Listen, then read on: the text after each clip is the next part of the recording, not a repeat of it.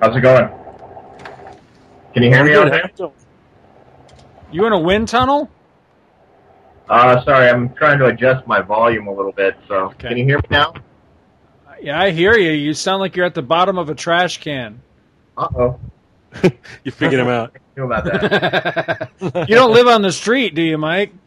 Because I feel No, really bad if you do. Just dragging a trailer full of comics behind him. A- Actually, my house is built out of comic boxes. It's like the gingerbread house, except with comic boxes. One, one, one heavy rainstorm and he's gone. And now it's time to sit back and enjoy the Two True Freaks Internet Radio Broadcast.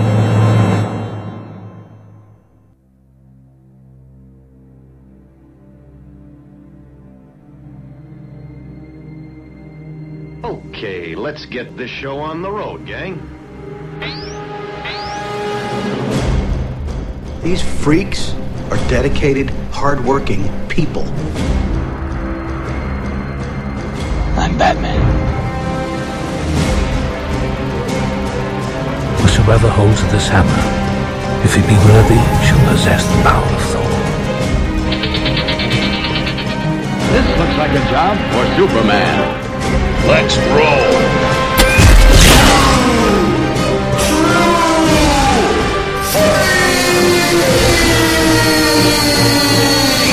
hey! Let's hear it for Captain America! It's a blind man. It's the Rocketeer.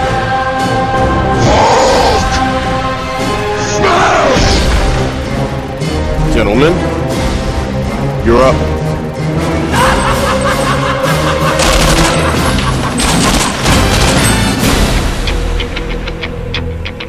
Hello and welcome to Two True Freaks. This is Comics Monthly Monday, number 54. My name is Scott Gardner, and I am joined, as always, by my good friend Chris Honeywell Hello! and Paul Spataro. Ah, how you doing? I'm doing well, man. So here we are, starting our sixth year. Can you believe it? Craziness. So basically, we've been here for five years. We have been here for But I like that- years. I like that starting our sixth year. It sounds a little more. See, I'm, like- I'm not sure that this isn't starting the third year because I'm not sure time actually began before I came on. That's just my own personal way of looking at things. Oh, the ego on this guy. It's unbelievable. I know.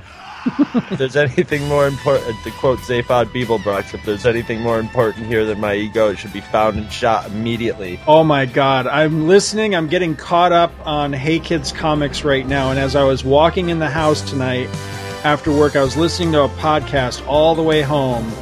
And the episode I'm listening to right now, I think I paused it right after Andy just said the exact same thing. Oh, really? The exact phrase. That's that's freaky. That's Great very minds freaky. think alike, I guess. This is true. This is very true. Great minds think like Douglas Adams, I guess. Yeah. So, comic books. What's new for you in the world of comic books?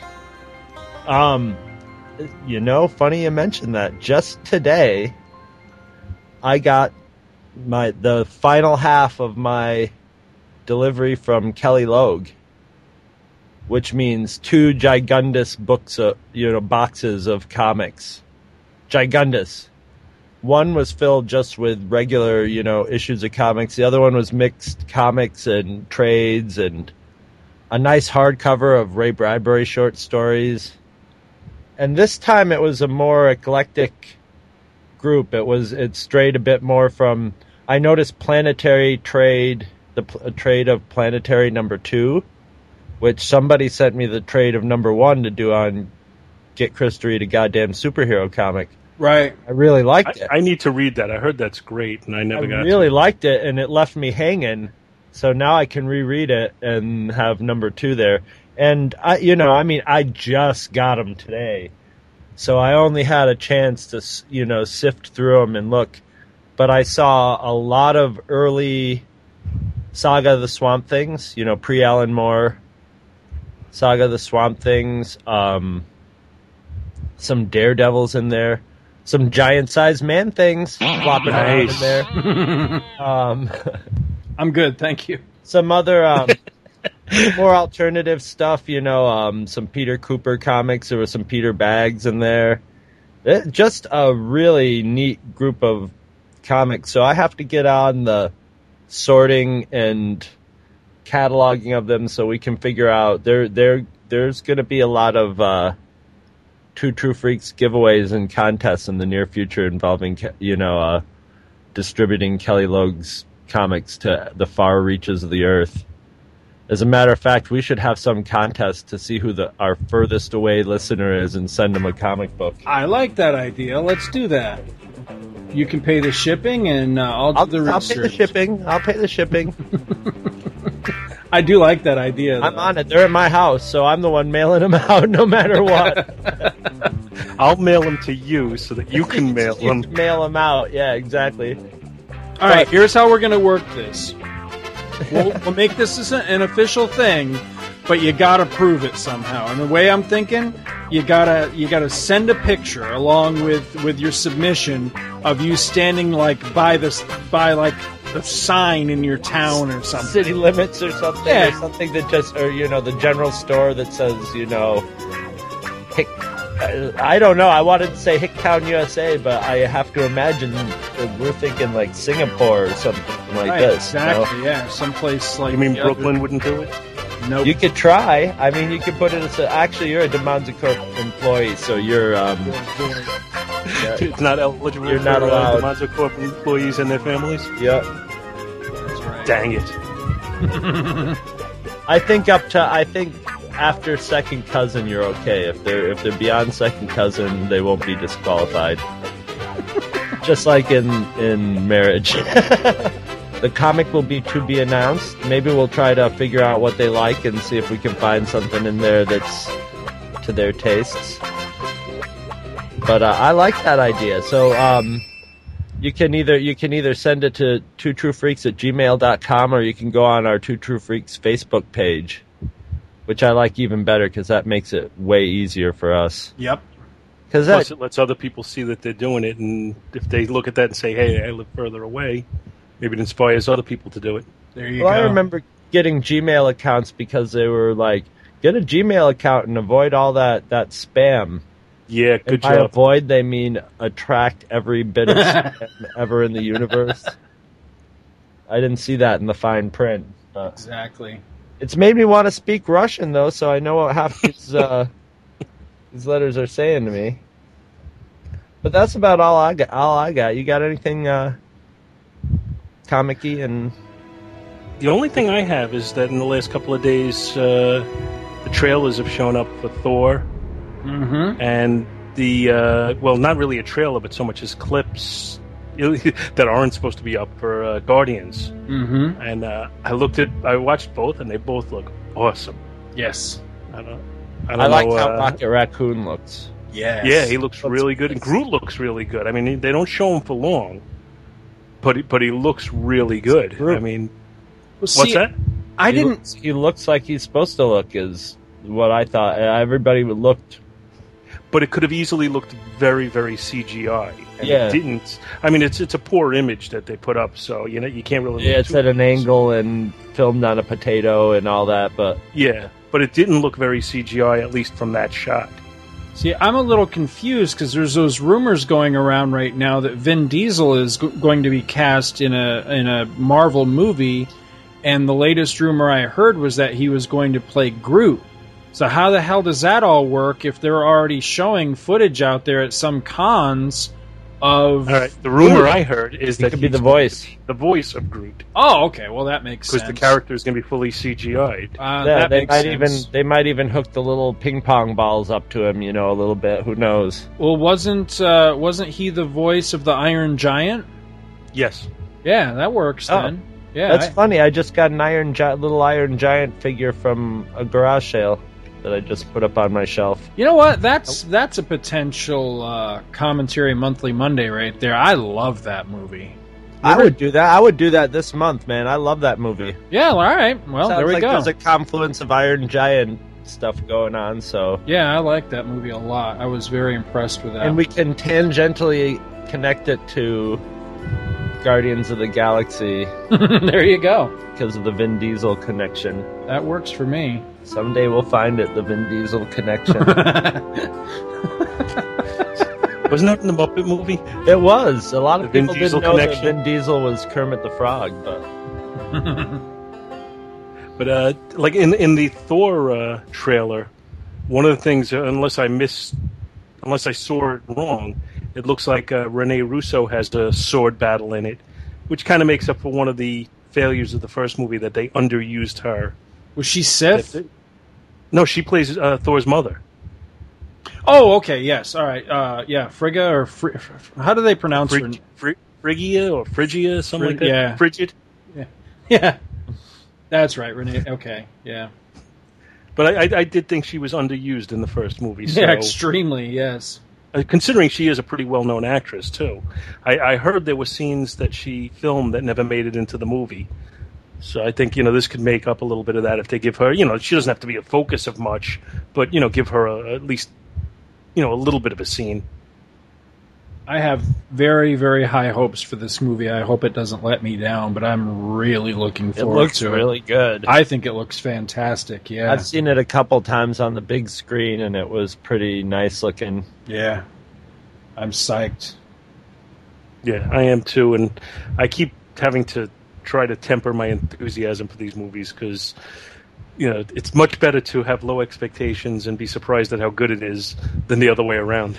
That's I think that's the danger right now with these Marvel movies is that they have been steadily awesome and in some ways have built upon each other to this this fever pitch uh, that was the Avengers and the Avengers even you know with the movies being so good leading up to it I still went into Avengers I think with fairly low expectations because I Me didn't too. think it would work and it did and because they they made the impossible possible I think that just continued to build upon itself. And that's why I think at the end of the day, as good a movie as it was, I was ultimately kind of let down with Iron Man 3. I have to be honest. I enjoyed the movie and I enjoyed it a lot better second time around. But the first viewing experience in the theater, I walked out really kind of disheartened, like, damn, that wasn't, that just wasn't as good as I thought it was going to be. And I don't think it's fair because there comes a, there has to come a leveling off point, especially with the individual movies where you're like, okay, they can they can only continue to to top this fever pitch so much, you know, where you know what I mean? So No, absolutely, and I, I think I was the same way. I walked away from Iron Man three a little disappointed, and it wasn't because it was a bad movie. It's just because I let my expectations exceed the point where they should have. exactly. I was basically going expecting Iron Man three to really be Avengers two, Avengers 2, exactly. Yep, that's exactly it. and and that's not fair. I, I need No, to you have to that sort of think of them on their on their tier of, you know, I guess tentpoleness. You know, Yeah. But I think I've pulled that back, and I think right now, although I'm I have high expectations for Thor, I think I have realistic expectations as to where it can be, Exactly. and, and I got to keep that, keep it that way. And and I think I'm at the point now because I've become very spoiler adverse with these movies, and I think I'm at the point now where I probably will try to avoid any future trailers because it seems like the closer you get to the movie, the more they start to reveal in the trailers to get people excited hmm and I, I don't I don't want them to spoil it for me. So I think I may just put a moratorium on on Thor information until the movie comes out. Now, I don't blame you at all. Yeah, I've been I've been doing that to a certain degree. I'll watch like the teaser, I'll watch the first official trailer, and then that's about as far as I'm going because you're right. They do get more and more spoilerific as they go along, and I don't want to be too spoiled on these things. I, I want the big wow moments to wow me in the theater, not in the trailer. So yeah, I agree right? with you. Exactly. I, I think Thor, like the the other,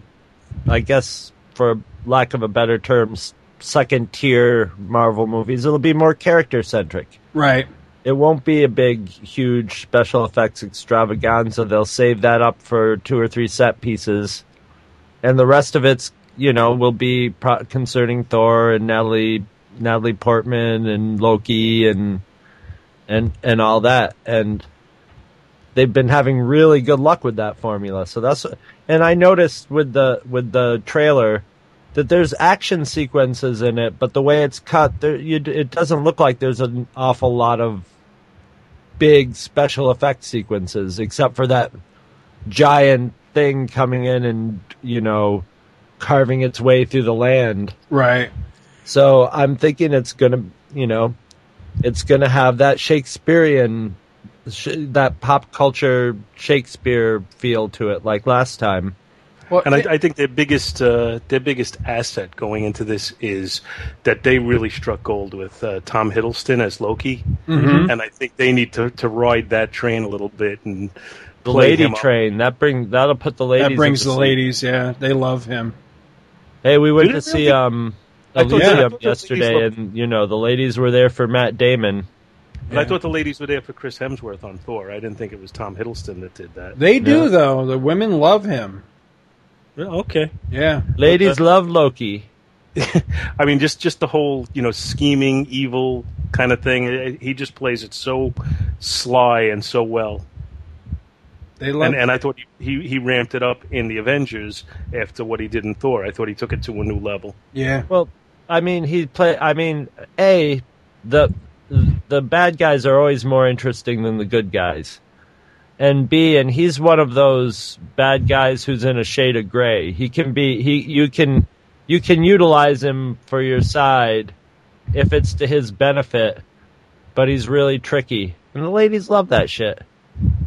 Love that shit. LTS, at least in movies they do. I'm definitely looking forward to it. Mm-hmm. because I, I think the first movie played it smart. You know, I've I've heard a lot of, of criticism of that first movie.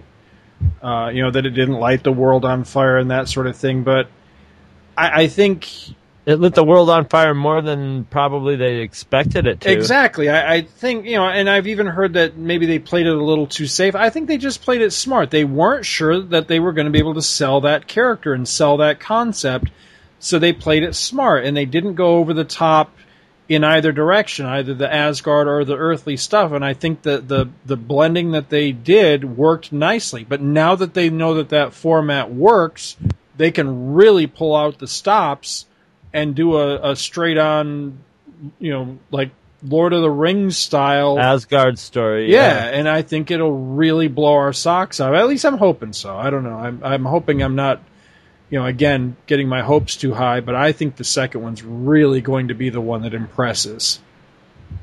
I was impressed with the first one simply that they made a concept work that I didn't think that they could make work on the screen, and they did. I thought they did a great job. I, I only have really one major quibble with that whole movie, but I'm hoping that the second one goes okay. Well, now we know this works. Let's really play with it, and I, I think that's what they're use it. prepared to do. I really do. I think it's going to be fun. Well, all I really have, um, I have not unfortunately, I've not gotten any new comics lately. I haven't really had time for reading comics. Um, as anybody listening to uh, Star Wars Monthly Monday will be hearing, I'm kind of hooked on the Legacy of the Force novels right now, so that's where all my reading time is going. Not that I have a whole lot of reading time lately anyway, but that's where uh, all my focus is going, so I'm really into that. So, talk about the other thing that I'm really into, and that is uh, I've been trying to get caught up on uh, all my comics podcasts and everything, and there's been a new one that's been sprung on us that uh, I'm really, really, really excited about. So we have decided, rather than hear me go on and on and on talking about it, we're going to go ahead and we're going to bring in the creative genius behind this new podcast on the Two True Freaks Network. So we've invited in our good friend Mike Voiles from Mike's Amazing World of Comics to talk all about his new show. Welcome to the show, Mike. Hi guys, how's it going? Going awesomely. How are you? Uh, it's going okay. Uh, I've been a really busy couple weeks, and adding the the new podcast has been uh, extra time out of my uh, already busy schedule. So Oh yeah, we know all about that. Yeah, and I want to thank you guys for putting out the uh, your you know how to build a podcast episode two or whatever. It actually uh, made me almost re-record the whole my whole episode two. So it's like, oh, this isn't very good. So I better I better re-record parts of it. So I think I think no one's more critical of podcasting performances than the person who who's the one Yeah. being recorded. Well, I'm not doing any like fancy music or anything like you guys do. It's just the sound of my own voice, which is uh, not not pleasing to me. But It's hopefully, never no one pleasing to. Well, it's some people. It's pleasing to hear their own voice, but Yep, most people I know don't not like me. it. I was gonna say I think Scott's like that maybe, but I don't know him that well to make that comment. No, it's true. I love the sound of my own voice. Now, I whenever I listen back to recordings of myself and I'm talking for more than a minute at a time, I want to punch myself in the face. Actually, Yeah, I, know, I want to punch you in the face That's the way too. I feel. a lot of people feel that way about me. Yes, I know. No, seriously, I, sometimes I listen to and I'm thinking, why the hell would anybody want to listen to this guy? And I'm talking, you know, with me. I think you And guys all do a good listen. job. I appreciate that. Ah, Definitely inspired me to get off my ass and make a podcast, or make it, excuse me, make a goddamn podcast. I tell you what I really like about it is you're doing something that nobody else out there is doing that I that I'm aware of. I don't think anybody else could do it. It, and that and that's what makes it really good. It's it's educational. I, I really feel like I'm learning something as I'm sitting in my car listening to you. Well, it reminded me of back in the '90s. There was a series of uh, Beatles bootlegs that came out, and the person who made them found all the studio recordings that they possibly could. You know, of them working on the songs in the studio, different takes, the different about takes the that they put together. albums. No, all just Beatles. It was they were bootlegged. Somebody snuck them out of the studio, and there's thousands and thousands of hours of Beatles in the studio, and they took them and they all put them in chronological order. So you could look at the CD, and on the back of it, it was like, "Here's all the takes for you know, please please me."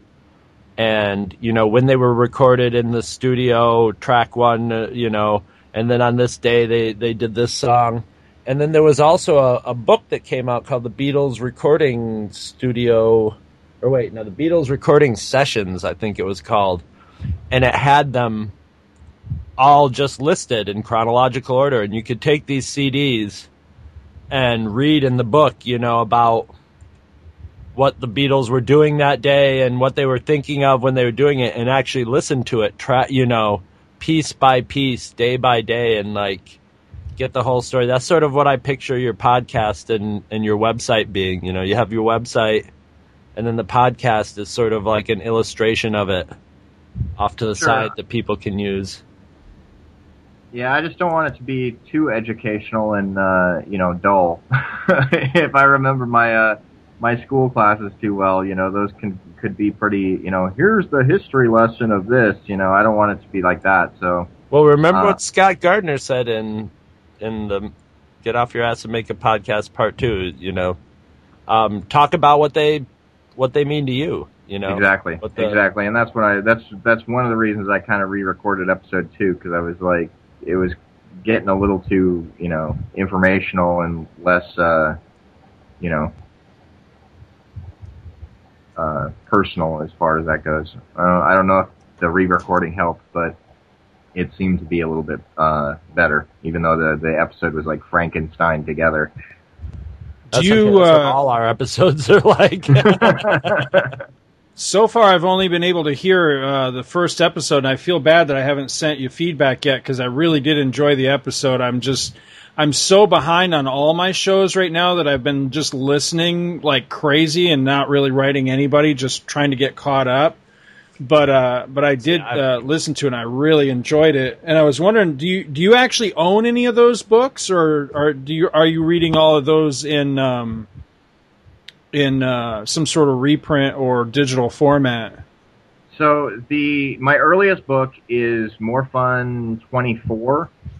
So it's slightly after the the period I'm covering right now. Uh huh. Um, but I actually do. I have most of the books in microfiche, and then I have the the remainder in digital. So Are you the one that sent me the digital copy of New Fun number six? I was, yeah. Okay, I because I, was going to say somebody sent me that if you wanted a copy, but then I got to thinking it might have been you that sent me the copy. Yeah, I used to I- own that book, and uh, and I was yeah, hoping you that you would. you had a story of, of getting that book. Uh, you know, it just fell into your lap or something like that. So Yeah, it was uh, about the time I was starting to like seriously collect comics. Um, well, I, I, I guess I'd been collecting for a few years, but I hadn't really built a, a big collection yet. So I was kind of getting serious about wanting to to to build a larger collection and just get some serious books in there and that sort of thing.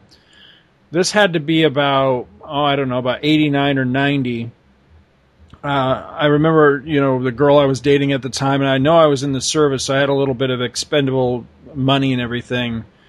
And there was a place that Chris and I used to go to when we were kids called the Globe Mini Mall. It was this little like, uh, it was almost like an indoor flea market type of thing in Watertown.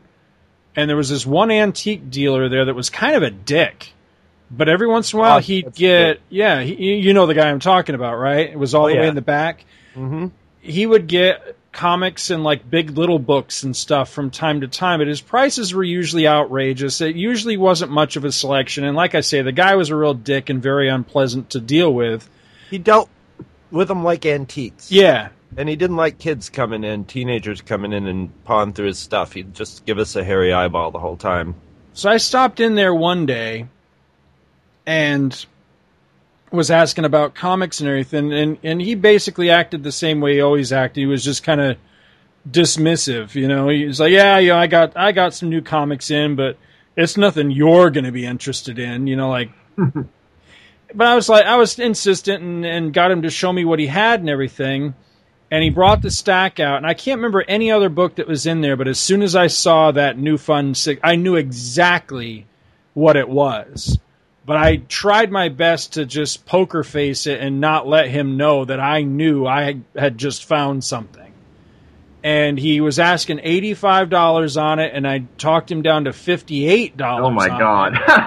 and bought it for 58 bucks and I held on to it for a long long time um, and I finally just sold it just a couple years back uh, sold it and I. am trying to remember what I I want to say it was 1800 bucks I got out of it something Yeah. like that was enough to buy I bought a top of the line computer and all this other shit with it and everything. So it was not I loved owning it and everything but it just got to a point where I needed the cash you know? I couldn't I couldn't justify just just holding on to it anymore essentially. And i knew i'd never you know be able to really build the collection around it or anything but it was a great book to own because it has such a, a cool backstory you know with it being the first siegel and Shuster work and the first dr occult and all that you know it's pretty cool to own yeah, as far as Yeah. I'm concerned, it's the first true DC Universe appearance as well. So. Yeah, exactly. Yeah. I mean, it was great to own. I miss owning it. You know, it was one of those books to brag about and everything, but at the end of the day, it was like, how can you justify, you know, holding on to a book like that? It, you know, my philosophy now is like if you had it and you owned it and you sold it, you still had it and you still owned Yep. it. Still you got held it memories. hand. You got you, you remember getting it. You got the story of finding it, and you're gonna find something else someday. Well, you know, one thing that really has put a lot of salve on that on that wound, and you know, this isn't just to kiss your ass, Mike. I'm sincere about it. Was that you sent me that digital copy because that was my biggest regret all these years, is that I sold it just prior to kind of, you know, the whole internet age with scanning comics and all that. So I never had a copy of it. You know, I never had anything to look at again. I I'm not aware of that complete issue being reprinted anywhere. So none, none of it has really been reprinted anywhere. These yeah, and so I missed it. I just or even even more rare books. yeah. So it was just one of those things that I knew once I sold it, I better try to remember it the best I could because I'd never see it again. And so finally getting a, a really clean digital copy was awesome because, you know, now I don't miss it as much because, you know, it's, I, I've got everything that was in there so I can look at it any time. That, that's pretty cool. That, that really helped a lot. Yeah, I was on the forefront of the scanning community like back in the late '90s. So a lot of the golden age stuff that was put out there was put out there by my group. Um, some of it's my, you know, books from my collection that, that have made it out there. So when when you get those CBRs, especially of the Golden Age and, Might and be your book. stuff, it's it may be my book. Do you have a certain handle or a certain signature on any of them? Um, I usually don't uh, put a tag with them. Like a lot of them, will, a lot of guys will put tags with them now. Yeah. I don't. I know the earliest book I think I've scanned. Uh, well, I scanned the three More Funs that I have, but those I picked up recently. But I think Action Number Seventeen was the probably the first book I ever scanned. So I, I started with the early stuff. I only ever scanned two books, and it was the two issues of GI Combat that um, are listed in the uh, official Crisis on Infinite Earths crossover index. Yeah, the monitor appearances. Well, as it turns out, one of them is incorrect anyway. One of them is not actually a monitor appearance. So it's funny, It- but they're both out there with you know with my picture at the end of him. It's Chris. It's the uh, you remember the mm, fries picture that you took. Yes, yeah, it's yes. the picture at the end of the book. Did I take that picture? You took that picture. That's a old, special, old school Polaroid. Yep. Yep. You look like a mutant in it. Your chin is just like. Now, how Um, do you how do you scan a book without like destroying it? Uh, You just have Very to be carefully. really careful. just yeah, gingerly, you, gin- you you you don't scan it with like a big old. You don't take it into Kinkos where they have the big old, heavy. You know, even so, most scanners and copiers have a really light top or a top that's you can set down lightly so you don't squash whatever it is. I don't even put the top down on it. I just Mhm. put it on, I just put it flat on the glass. I usually use like a paperback book or something like that to lay on top of it so it lays flat it's flat. Right. and um it works just fine. The only time it really becomes a problem is is if you have a if you have spine damage because the, if you have spine roll or you know a spine that's Yeah. barely holding together, y Mhm. your book's not going to survive. So a lot of times, if my book's in well, a if it's in really nice condition, I don't want to scan it, and if it's in really really horrible condition, I don't want to scan it for those two reasons. So I, I actually have one book I'd like to scan, and of, of all things, it was the free giveaway that they had. Uh, Marvel had in the 1970s of an Evel Knievel book promoting the toy. Yeah, I But, uh, have at that. the time, I remember that. in in around 1974 or so, I took that and I mailed it to the Marvel offices, and somebody walked it around the office and had everybody sign it, and then they sent it back to me, and I'd like to scan it just for that reason. oh, cool. So it's got all the signatures and everything on it too, which makes it uh, unique. Yeah, exactly. It's not just it's it's not scanning it for the purposes of the book itself because the book itself is totally underwhelming. But uh, you know, with all the signatures and everything, you know, and it's got you know people like uh, Steve Gerber who's no longer with us, Stan Lee, you know, a bunch of people have signed off on it, which is pretty cool. That is pretty cool. I don't think I have any signed books in my collection. Really? I, I've just never been a really big on signatures. Like I don't like I go to a lot of conventions, but I use them as buying trips. I don't really go and talk to the creators and stuff because I just don't. I don't know what to say. You know, I'm just like I don't want to. You know, I don't have anything to like have a big long, you know, half an hour conversation with them. I'm, you know, if I if I do talk to them, it's like, hey, I like your work. See ya. I'll be honest with you. You know, I've gotten a lot of compliments on the convention stuff that I've done the last couple of megacons, but a lot of that with me going to the the creators and talking to them and getting stuff signed and everything isn't so much that.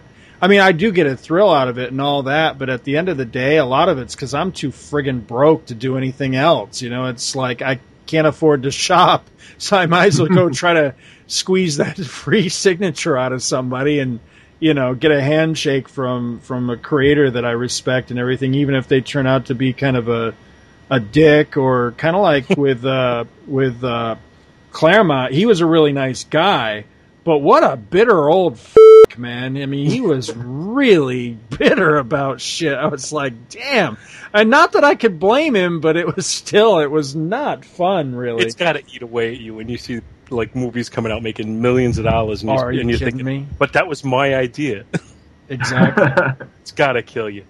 But Mhm. you know, I mean, most most of my conversations when they've had any length to them with uh, creators starts off with, "Hey, I like your work," and then usually it goes to some specific issue that I remember fondly, and I mention, "Oh, this was one of my favorites," and it, it's amazing how these guys, you know, for example, Rich Buckler. When I spoke to him, I mean, how many books did Rich Buckler work on over the years? Hundreds and man, hundreds of yeah. books.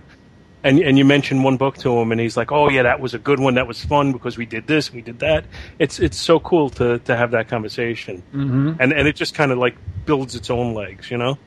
Exactly. You can definitely tell there's a difference in generations because a lot of the creators, like the older ones, like they don't even remember doing the books. It was just a job for them. They're like, I don't remember that book.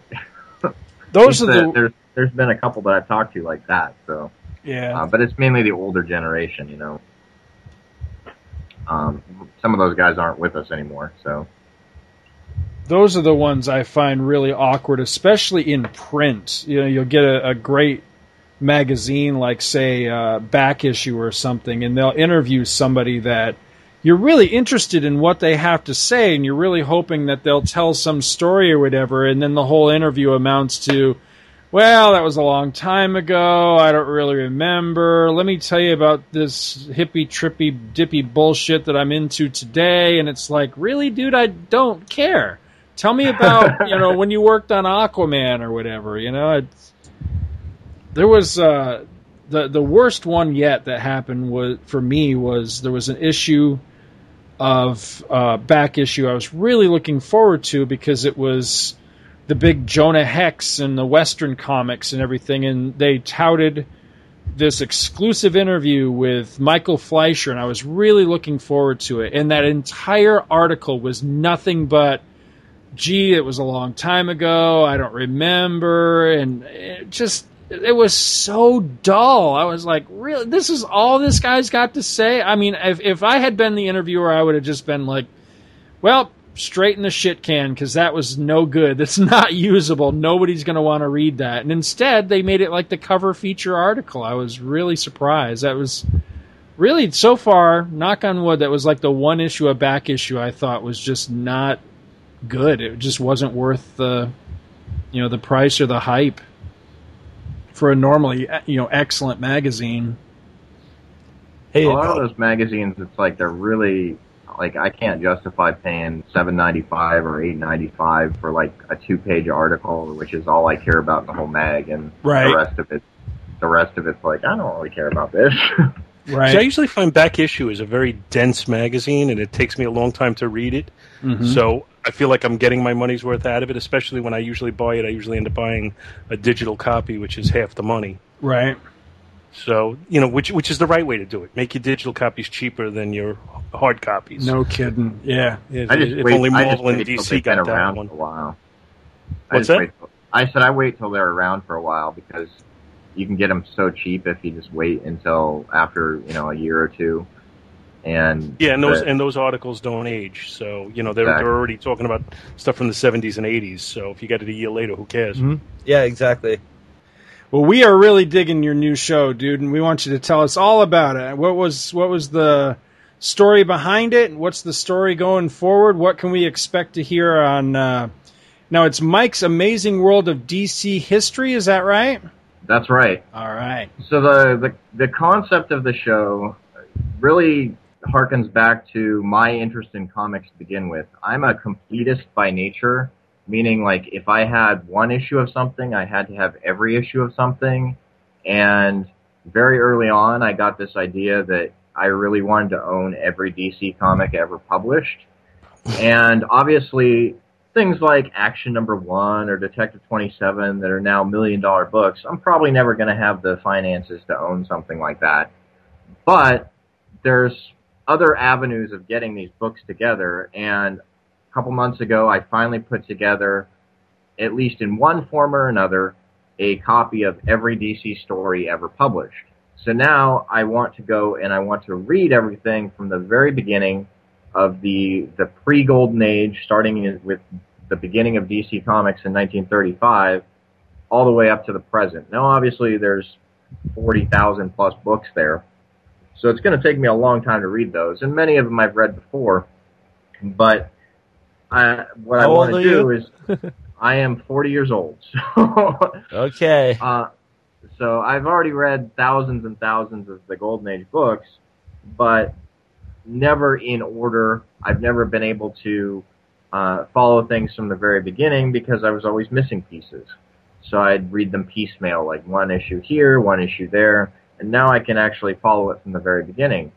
And I know a lot of these early books are extremely rare, and most people don't have access to them. Uh, I'm lucky enough to have gotten in on the microfiche idea in the 90s where they released a lot of the Golden Age books on microfiche, but some of the earlier ones weren't weren't released. Like a lot of the early New Funs, which were was DC's very first title, were never released on microfiche. So I've been lucky enough to pick up digital scans here and there of the the missing ones. So now I finally have the ability to, to read everything from the very beginning, and I wanted to, to do something on my website for that. And I, I initially got the idea that I was going to put together a series of articles, essentially blog entries, um, you know, detailing the the early issues. But then I got the idea, uh, mainly from from listening to you guys doing podcasts. Hey, why don't I go out and do a podcast on this stuff? And so I I the concept of the show is I'm starting at the very beginning, DC's first comic, New Fun number one, and I'm going to talk about the stories, the creators, the history of the DC, the company, as as much as I know. I don't know enough behind the scenes stuff to to fill a book like some of the uh, uh, some of the books that are out there. There's some really good ones out there. Um, but from a story perspective, I think uh, this is a good opportunity for for people to learn about characters they've never heard of before. But we're really the pioneers in the field um, long before uh, Superman, Batman, Wonder Woman came along, uh, there were these characters that existed. Characters like Sandra of the Secret Service, who was DC's first female character and actually was the headline feature in the first 34 issues DC published. Uh, characters that like Don Drake from Planet Saro, which was DC's first science fiction uh, story. Uh, not a very good one, but it was uh, it was their first. So these are the, the type of things I'll be covering. Um, I've done some research on the creators that put these things together, so I'll be um, intermixing in the creator information as I go along, and uh, hopefully I'll be able to share some individual, uh, you know, personal stories uh, that uh, can can add some depth to uh, the history lesson that I'll be that I'll be giving people. So uh, I think it it's a it should be fun um, and I want people to you know enjoy it. I'm I'm looking forward to, to emails. I've gotten a couple already uh, with the episodes that I've already put out. I've only, I've got the second episode out. Um, I'm probably not going to put one out this week, and uh, my goal is to put uh, three episodes a month out. So won't be it'll be a little bit more frequent than than every other week, but for the most part, my goal is three three episodes a month, and um, it's really been fun so far. Uh, I really want to thank you guys for putting out your get off your ass and make a goddamn podcast because uh, the the tips you guys have given me have uh, uh, been really useful. Uh, so episode two, uh, just to let you know, I had to re-record it twice because uh, some of the things you said uh, really made me think about what I was doing. uh, I, although I think uh, one of the things, I think Michael Bailey might have been the one that mentioned it. He was like, "So if you're going to do one of these indexing ones, make sure it's something that's achievable." Well, I don't know. Well, I'm I think thinking that you'll was get this done by the Followed year 3000. Well, we, I mean, basically everything we said there, we have another podcast on Two True Freaks that breaks one of those rules. Yep. Or in the case of Dinner for Geeks, mostly all of them. So, Sure. yeah, And I- why, you, you, yeah, why break from form? I'm definitely not going to be devoting single episodes to, you know, one episode per issue a lot of times. For example, uh, The Adventures of Bob Hope ran 109 issues. If I do 109 podcasts on Bob Hope, I'm going to be poking my eyes out. so, Yeah, there'll be one Bob Hope. I don't know how many Bob Hope fans are still alive. Actually, There's there's a lot of those series too. There's there was the Bob Hope series, there was the Jerry Lewis series, Pat there was Boone. the Jackie Gleason series. Dale Evans. Those were all DC. Was Pat Boone DC also? I think so. with five issues of DC. Yeah. Yeah. So there's a there's a lot of that oddball stuff. Um, will I be doing a Bob Hope episode? I'll probably be doing two. I'll probably be covering the early stuff, and then there's an era in the '60s where uh, there was a super hip character that actually uh, crossed over into Aquaman. So I'll probably be covering those. Uh, But are you going to read them all? Oh, I'm gonna read them. Oh dear God!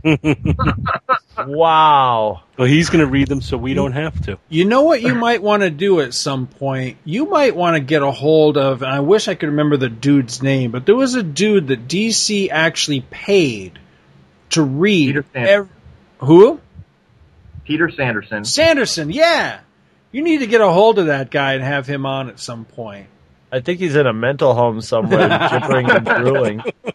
well, you, were, you read them all in the '80s when there was. It was in if I- time for I have- crisis. Yeah. Yeah, I have a list of every DC ever published, and I have it broken down by era of, you know, here's how many were published in the 40s, the 50s. So the midpoint, like, if you take, if you look at what year had an equal amount of comics published before that year and an equal number of comics published after that year, it's something like 1994 is the midpoint. So there, there's since 1994, they've published, you know, they've published as many issues as they did from 1935 all the way up to 1994. Jesus. So the old stuff, there's not quite as much of it, but the, there's a lot of it that's really obscure stuff that, you know, is is not going to really be appealing to a lot of, of people, even me. so I'll probably be doing summary episodes of, of with those uh, type of titles. Um, you know, covering. You never maybe- know, though, man. You never know because I, I find that uh, you know we were talking a little bit about um, back issue magazine, and as much as I love reading the you know the articles about oh you know John Byrne or or George Perez or Neal Adams or something like that, or the characters I love like Aquaman or Superman or whatever.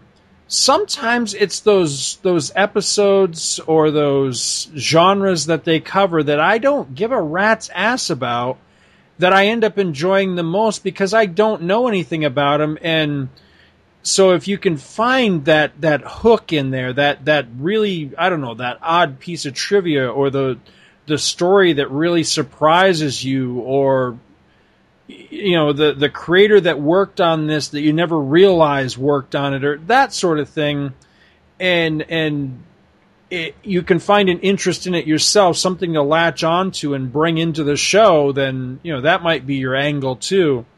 Because I know what you mean about you know eras or or genres that may not seem on the surface to interest but you know, for any book that that had any sort of length of a run or something, there had to be something in there that interested people, and so it'd be just a matter of trying to discover what was that hook.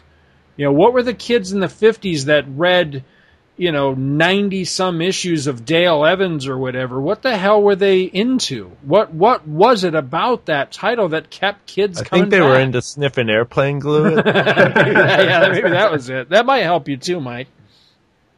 But I, I think Well- that, like you know, you said there's 109 episodes of Bob Hope. I can honestly say I would not listen to 109 podcasts going over them one by one. But if you were to summarize the series and point Exactly. Yeah, out I'd the high listen to that. points of it and, and, and, you know, where there's stories of particular note and as you were reading through it, this one really stood out for whatever reason, I think that would be fascinating to listen to. I, I would definitely be on board for that. Yeah, that's definitely my plan for those type of titles.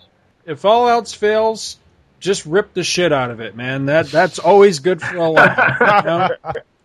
Well, I guess that's always a risk too. You know, this I read this series and it had no redeeming values. Exactly. Spent a month and a half reading every issue of this title, and oh, it's awful. We've been in But you- podcasting five years and made a career out of just that very thing. So there you go. Finding that angle that you can just, you know, tear it to bits. I'm never gonna bitch about having to do read six issues of something. Forget Chris to read a goddamn superhero comic again. Well, the next one we're doing is 109 issues of Bob Hope, dude. So you better start reading right now. I guess Bob Hope counts as a superhero, right? Mm-hmm. Super hip. to be honest, I don't know what the history of Bob Hope is. I know he, You're gonna find out, dude. I know I'm going to find out everything I ever wanted to know. When I, but fortunately, his title didn't start until the 50s, so I've got a little while to, to through some, some I better. think they had an origin issue in there somewhere. Oh, I don't know. I get I get a whole 104 episodes of uh, J- Johnny Thunder and his Magic Thunderbolt before I get to Bob Hope. Hmm. Oh man.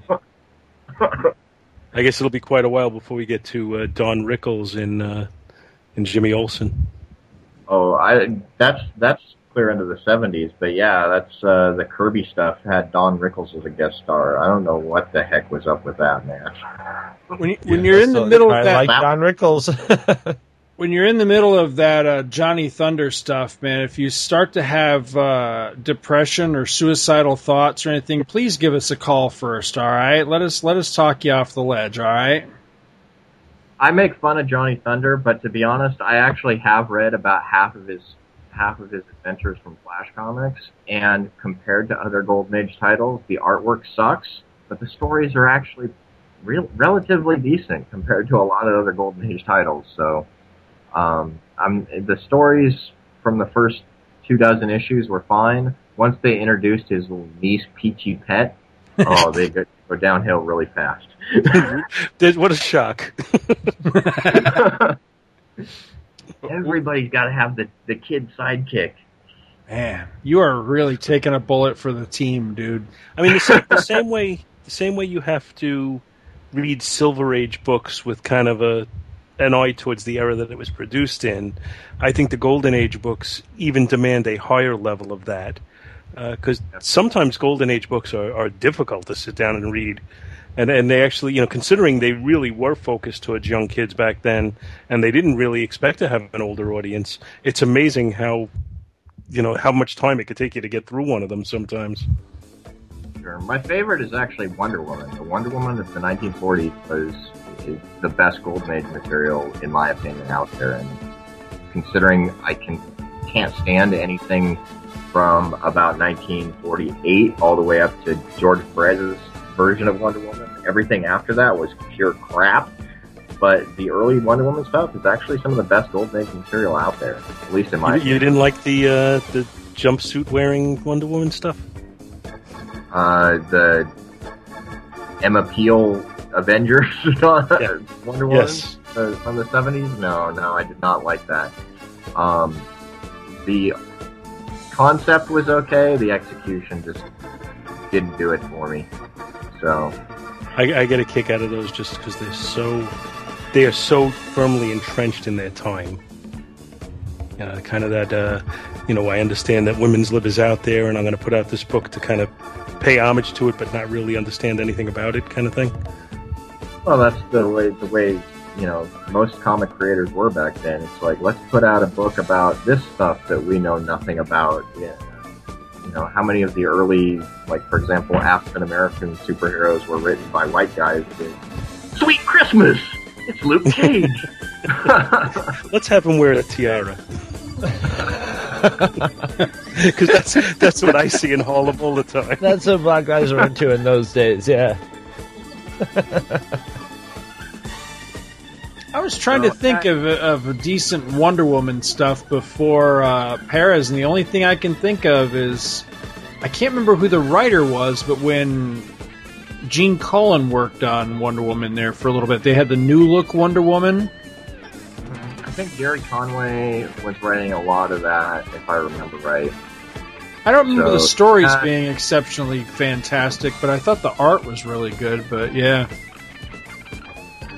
There was a couple issues that, like, I remember I bought the the Teen Titans crossover because there was a a crossover with that, and that was really when I was a kid. That was my early exposure to the character, and it just wasn't something I cared for. But when when Perez took over, total 180. I mean, that character was great under Perez, and each creative team that kind of followed just kind of dropped the ball a little bit more. And as much as I like John Byrne, he just totally screwed up the, everything that, that Perez had built uh, when he took over that the post-crisis title. So, Well, Byrne, Byrne was big on throwing out what everybody before him wrote. Yeah, when That's- Perez that's was on that book, though, it was a, I think it was a must read. I really enjoyed that when he was on it. yeah. And I gotta say, I mean, his he really surprised me as a writer. Even the stuff that when he uh, was just writing it and let other artists, you know, take care of the art.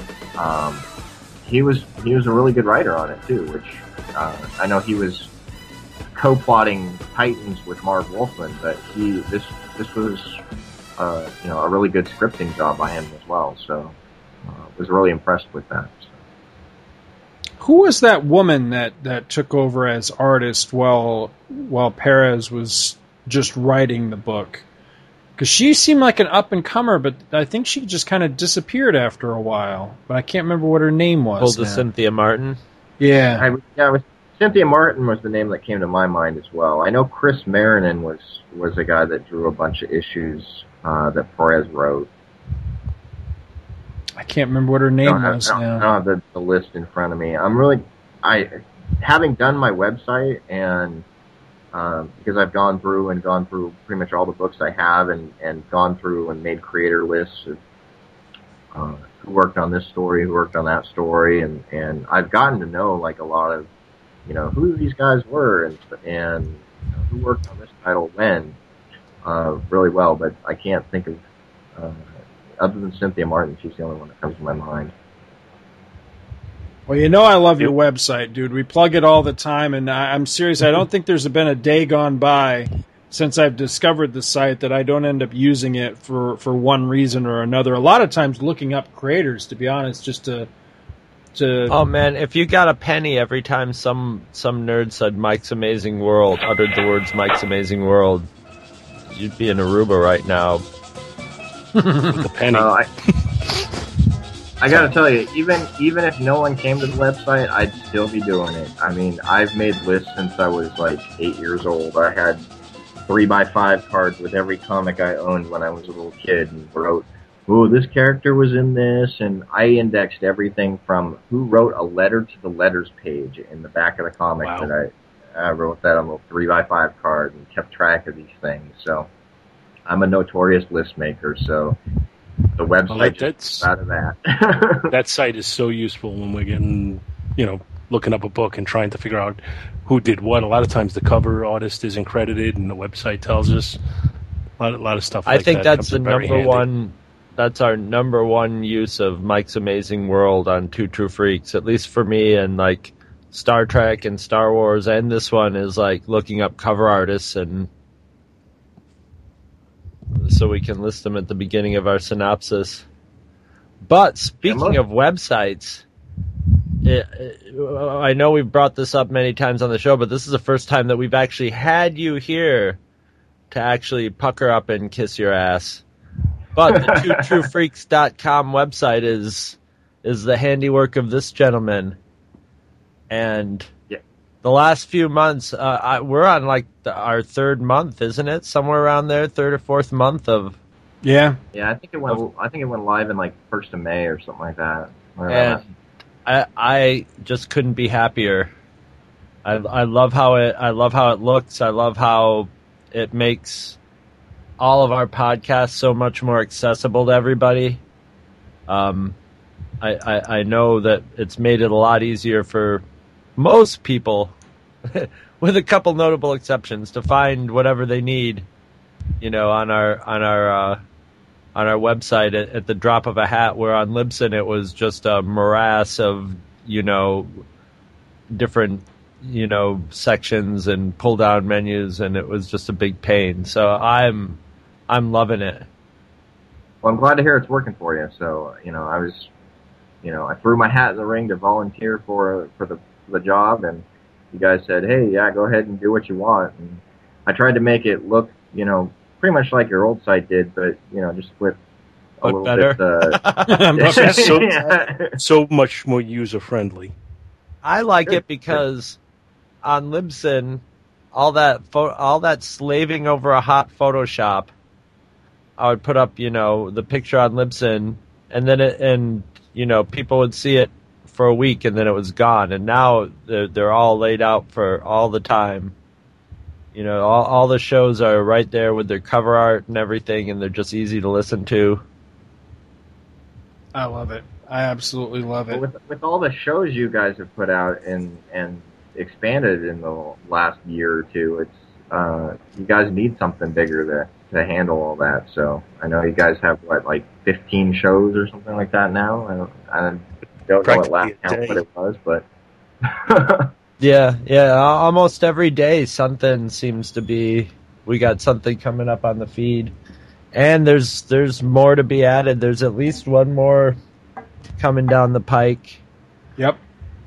Um, it's going to be an interview show shrouded in mystery, And we got a couple shows on the burner actually. and it'll have some nerd celebrity value to it. Well, I know what's on my wish list for shows. What's that? The uh, return of a of a long awaited show.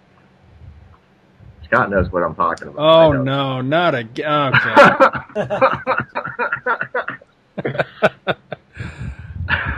we talking Justice Society here? I just I need Oh, a maybe. I need a clone at this point. That's that's really the problem. I just need a freaking clone that I can just send to work every day while I sit back and podcast. That that Well- that would that would work. You saw how I'm that worked out Scotty- in Multiplicity. Well, Mike, we were really glad to have you on the show, and I'm really happy for your new show and everything. I'm really enjoying it very much, and I look forward to uh, listening in the future. It's it, it. I really am enjoying the show also, and uh, thanks for putting it out. Oh, you're welcome, and uh, you know, hope to hear some uh, good feedback, uh, good or bad. It's fine. Uh, everything's helpful as long as it's uh, at least somewhat constructive. Be careful what you wish for.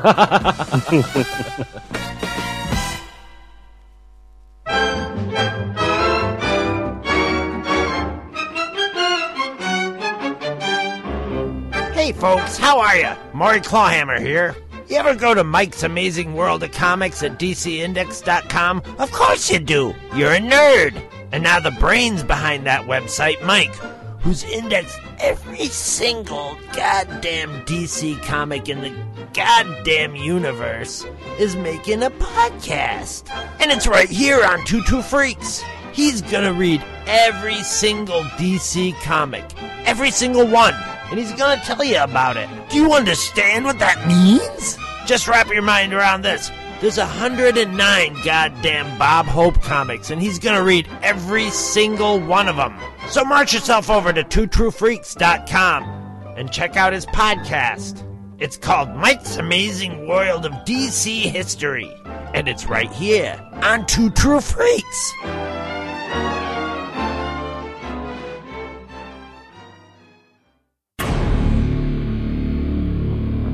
Trentus Magnus punches reality.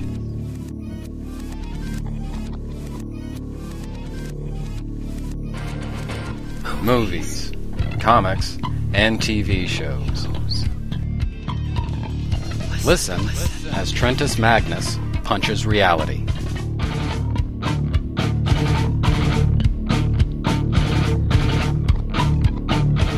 Magnus.libsyn.com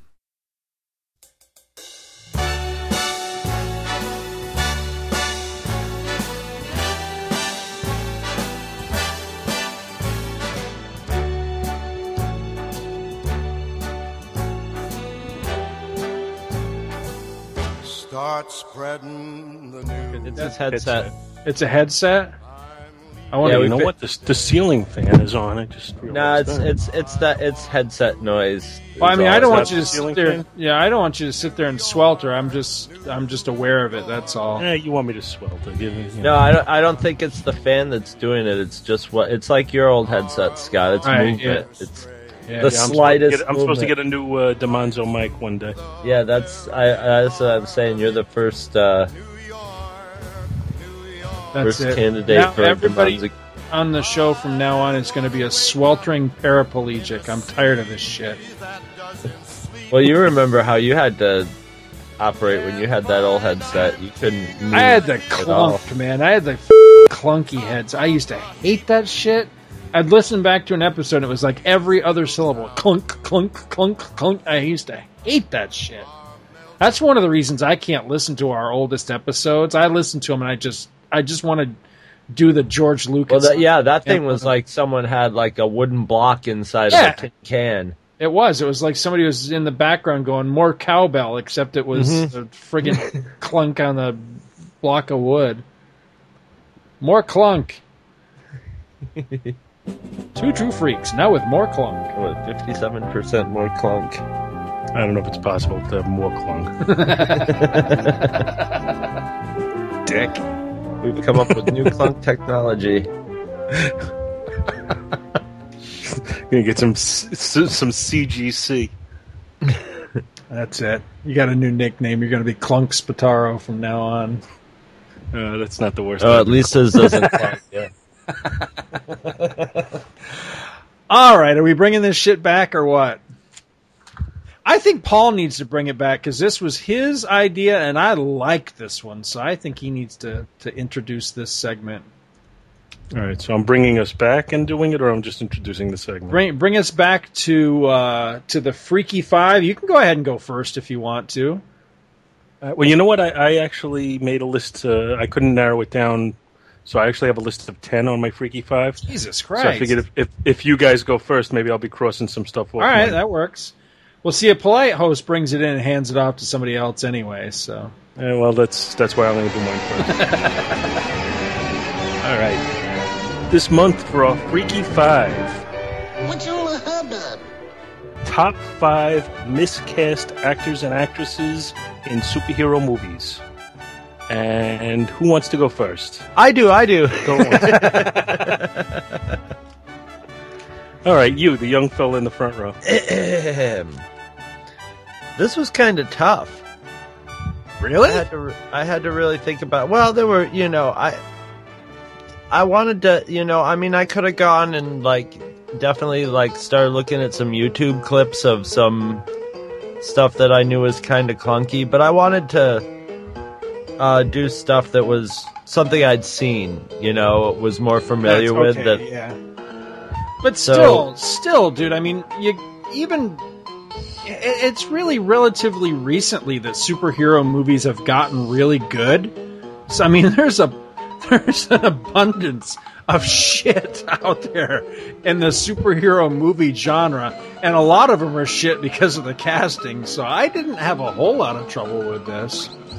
Yeah, I wanted to think of especially egregious stuff that I, that that I'd seen. You know, that I sat through and went, "Oh, Jesus!" you know, not this, not this guy. No. Okay, so these are in no particular order um, of worst to worst. Um, so number five, we got uh, Ben Affleck as uh, Daredevil. Just did not work for me. Was not Matt Murdock for me at all. You need someone with that one what's that? I immediately thought we would have been better off with uh, with with uh, his buddy Matt Damon. Would have been much more, uh, you know, fitting in the role. I agree, but I would have got if I was doing it, I would have gotten somebody with no celebrity baggage at all, with no or with less facial recognition, you know. But he, yeah, he's and Ben Affleck can sometimes be a good actor, but he can sometimes be a a block of wood. Speaking of blocks of wood, number four we've got Stallone as Judge Dredd, which seemed like a natural. That seemed like that would be the perfect, you know, sort of when Schwarzenegger played the Terminator, and they're like, "Yes, finally a role Right. perfect for Schwarzenegger." Um, but it didn't. He was too dumb. Dredd is not dumb. He's stoic and and almost military. And I am the law. Yeah, yeah, and Stallone's got too much of that that that um you know, boxing brain damage talk to him, that slur, and it just it. I picture Judge Dredd as speaking crisply, clearly, and you know, like a cop, you know, with cop inflection, and you know, not not that that wasn't the only misguided thing that went wrong with that movie, but yeah, that, I thought that was one that uh, stood out really bad. Um, Take him to Mega City 1, Rock. Retards like Mega City. um, number three, we got Keanu Reeves as Constantine. Oh yeah, I didn't even think of that one. That's, oh, that's Jesus, I forgot about that. Yeah. Oh. terrible casting. Con- I mean, A, Constantine was made to be played by Sting. Right. You know, he was he was when when he first showed. I mean, that was when he first showed up. Right, was in Swamp Thing, Alan Moore's Swamp Thing, and I mean, he was drawn to look just like Sting. It was just obvious. So, even though Sting would have been too old, oh well, slap some makeup on him. But Keanu Reeves, isn't he kind of the opposite of Sting? You know, Sting's like the Renaissance man, and and that's what Constantine was. He was a very depressed, bitter, cynical, super smart guy. Right. And that's just not Keanu Reeves. He's just not not set up for an intellectual role. Not that that movie was intellectual either, but we're just talking about the actors. Um, the entire cast of The Spirit by uh, Frank Miller. Crazy. It's Every funny you single- say that because I have one on my list that's the entire cast, too. Um, and number one, which you know, it's just another one of them. Don't get excited. Uh, Seth Rogen is the Green Hornet. Really? Another good one I didn't think of. Yeah, I didn't like that movie that much at all. I haven't seen it, so I, I'm just I, I'm just kind of surprised in a in a like uninformed way. But He's an appealing actor. He's a funny. He's a he's a funny actor, and he can actually. He's one of those comedian actors who's you know he's got that sort of persona of the fat slobby stoner guy, but he can act too if if it's if need be. If you need to put him in a dramatic role, he could be. So, and he lost weight to be the Green Hornet and stuff, but it just turned out to be you know that sort of meta type of thing, you know, where it was a little self-aware and and it just didn't feel right, you know, it just didn't it's another thing where I would have picked somebody who um didn't have that baggage of, you know, you recognize their face, you recognize them from other movies. You think of them as being a funny man, type thing. Although he was playing it, the movie was playing it for humor too. So, or you know, or lightheartedness. But I mean, obviously now, although if if the Lone Ranger had been a hit, it would have been a shoe in to to put what is what is his name, Armie Hammer. Which what were his parents thinking when they named him Armie? His last name was Hammer. I think his dad had just been in the freezer after something. Exactly, And he saw, they're the, he just saw like- that box in there, you know, the deodorizing stuff, and was like, "All right, yeah, that works, I guess." Yeah, exactly. Uh, but that would have been that would have been the shoe in for for Green Lantern because aren't they aren't the Green Lantern or Green Lantern Green uh, Green Arrow The lone Green Hornet. lantern, the Green Hornet the Lone Hornet the Green Ranger. Oh wait, that's That's the that's power. Lord of the Rings. Um, but aren't the Green Hornet and the Lone Ranger related? Yes. distantly related or something. That's the story. yeah, So that would have been that would have been more appropriate if they would have been thinking about the the whole timeline, and if it wasn't two completely different movie companies doing it. But that's my top five. I could have definitely gone more egregious and and been like heavy metal Thor, you know, from the the, the TV shows. But I didn't, re- you know, I never have been able to really get through any of those beyond like little clips on YouTube. So right. I I I wanted it to be more intimate. I wanted I wanted to make sure I was hating something I was familiar with. How sensitive. Yeah, aren't I? Aren't, aren't I a great guy?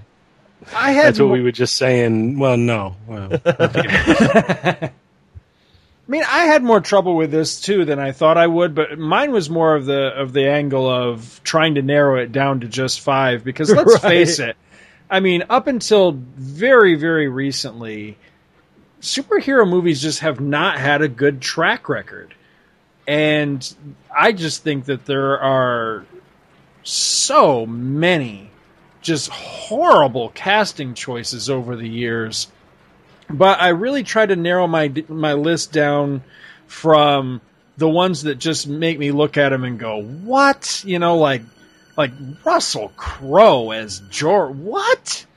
And then you got the ones that that are just confusing in that aspect of like what that you just couldn't find a white guy. You know, you got Laurence Fishburne as Perry White or Michael Clarke Duncan as the Kingpin, and I just look at those and go, "What?" You know that that whole having to racially balance your cast. I hate that shit. It just really I- irritates me. I I I thought that way about the Kingpin too, but he actually worked as an actor. He felt See- like the Kingpin, but he did not. That my problem with him was they didn't like. I wish they would have just done a Lord of the Rings on his ass and forced perspective him so he was eight feet tall, right? You know, Yeah. and um, humongous, you know, and and I mean Perry White. I mean that was one of the that was one of the things that almost worked about that movie. Almost, I mean, he was just a wasted character. He was just a throwaway character. So it was no different than seeing him that guy on, you know, CG, CSI or whatever. Right. But, eh. But ultimately, I decided to go with the ones that most irritated me, the ones that I most looked at and said, did, did you ever even read this goddamn comic? Do you even know the part that you're casting for? Because it's pretty obvious looking at who you chose for this that you really didn't. So, number five, Eric Bana as Bruce Banner. I mean, did he get the job just because his name's really close? Because he sucked in that movie. Now I think, and I think it stands out even more when you see the other people who played Bruce Banner after him. Yes, yes, most definitely. Although I thought Sam Elliott as Thunderbolt Ross was was rather inspired in that movie, he just I mean he was the star. He's Bruce Banner. I mean, granted you're going to see the Hulk, but still the Hulk in that was based off of him. It, it's kind of created that whole thing that they did uh, later with the Avengers of using the Banner actor uh, in the Hulk uh, part as well, and he just he just didn't work for me. I think he's a shit actor to begin with, but he wasn't playing Bruce Banner the way I think of Bruce Banner. Bruce Banner is, you know, he's he's really scrawny, he's wimpy, nerdy, you know, science geek guy. Now, in fairness, and I know this probably won't be a very popular opinion, I don't think Mark Ruffalo played that character either. That said, I really liked him as Banner and the Hulk in the Avengers. He really worked in that movie, but in I, fairness, yeah, I thought he was great. I don't think he was playing the traditional uh, Banner either. I think he was playing more of a, of a cross kind of between Edward Norton and Bill Bixby. Bill Bixby, when you're perfectly honest about it, Bill Bixby wasn't really playing the classic Banner either. Of course, they changed it up, and you know he was David Banner, and it was a whole different kind of character. So he really was not playing, literally was not playing Bruce Banner either. But yeah, that Eric Banner one just always irritated me because I think that movie had a lot of potential, and he just really ruined it for me. Um, I, I ultimately though I, I wish uh, Norton had come back to to play the Hulk again, especially in the Avengers, because I thought his portrayal nailed the the true character, you know, the comic book version of that character the closest. But anyway, number five, uh, Eric Bana. But you know, I, I found the rest of the cast of of the Avengers lead up movies, you know, to be fairly beyond reproach, except for one other really notable exception. My number four, Terrence Howard as Rhodey. Again, it's like, what, what were you thinking? His voice irritates the hell out of me. He he just has such a wussy, you know, girly voice. It's a soft. It's a soft spoken, effeminate voice. Effeminate. He's very very effeminate, and it just bugged me. I don't think a whole hell of a lot of Don Cheadle either, to be honest with you. But he is a, a vast improvement over Terrence Howard, that's for sure. But uh, Don Cheadle also just physically seems to have more of a sense of physical action. That's true. Yeah, that's so, true. I, I yeah. I still, though, I, I wish that they'd gotten somebody that would be a little bit closer to, say, like Billy Dee Williams in Nighthawks or something. That that's more of how I see Rhodey. Billy Dee Williams. but uh, yeah, but in fairness, I wasn't all you know. I wasn't originally thrilled with Robert Downey Jr. as Tony Stark, and now none of us can really imagine anybody else in that role. Yeah. So I mean, the rest of the cast of the the three Iron Man films, I thought they did pretty darn good. Um, number three, this one's a little bit of an obscure one, but it took me right out of this movie. John Malkovich, who I can't stand anyway, I'll be honest with you, but John Malkovich as Quentin Turnbull in Jonah Hex. He sucked in that movie and completely destroyed that character. The perfect, the absolute perfect casting for that role would have been Fred Thompson, and I don't know if you guys know who that is. He, he's Oh, yeah. been in a lot of movies. Probably the, the thing I always remember him best for was he was um, one of the captains in um, The Hunt for Red October. I, I'm trying to think of what else he's been in beside, but he's been in a lot of different movies. But if you if you Google Fred Thompson, you'll instantly know who I'm talking about. That guy would have been perfect as Quentin Turnbull, but uh, John Malkovich, ugh. All right, so number two. Here's my entire cast one. Nearly, with one notable exception, nearly the entire cast of Batman Begins. You suck. I can't stand the casting try. The, the only one that, that I'll accept in that one is Gary Oldman as, as Yes. James Gordon was inspired casting because he looks like him, he acts like him. He's a great uh, James Gordon. He's the best thing about all three of those Yep. movies. But Michael Caine, Michael friggin' Caine as Alfred. Really? After Michael Gough? You're gonna cast Michael Caine. it's just laughable to me. Liam Neeson. I Well, we know how you Ah, feel about him. Jesus. As Ra's al Ghul, what was David Warner too busy? And then you got Christian Bale as Bat. Now, all right. Granted, he kind of looks like comic book version of Bruce Wayne. I'll give you that. You suck. But can we all just finally be honest about how how ridiculous he is as Batman? He looks ridiculous. He acts ridiculous. And every time I hear him talk as Batman in those movies, I'm thinking that he's confused and think that, thinks that this movie's actually supposed to be Hamburglar Begins. 'Cause Well, he does shit talks, like he talks in his Batman voice when he's the only one there sometimes, and it's just like, no, dude, you don't have to do that, you know. Or, or when he's talking to somebody that knows he's Bruce Wayne, he'll still be like, "Rah, rah, rah, rah, rah," and it's like, no, you know, Yeah. give it a rest. You ever you ever watch uh, on uh, the clips they do on how it should have ended? Mm, I've And- seen some. I don't know if I've seen the one for Batman Begins. Well, not not for Batman Begins, but virtually every one of them ends in like a cafe with Superman and Batman sitting in Right. a booth talking. Yeah. And, and he's always throwing in because I'm Batman to everything. It's, Right. it's just really funny. The the most recent one was them talking about uh, the new Batman and Superman movie, and they're each talking about how they're going to kick the other one's ass in the movie, which is just oh, I haven't stuff. seen that. Yeah, I got. Oh, I'll have to see that one. The last one I saw was where uh, Superman peeled off his his uh, his trunks and goes reboot Yes, and flies yes. through the ceiling. And as much as I hate Man of Steel, I, I actually had me laughing. That was actually pretty funny. Yeah, they just did one for Man of Steel, and then they followed that up with the, uh, you know, the the Superman Batman movie. I'm gonna have to seek those out then because that sounds funny.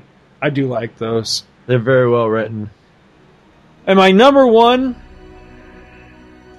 Alto Cumulus Lenticularis Duplicatus as Galactus, Devourer of Worlds in Fantastic Four: Return of the Silver Surfer. Is that the name of the computer that that generated him? No, that's the name of the cloud that played him. Oh Jesus! I mean, really, a cloud as Galactus. Really?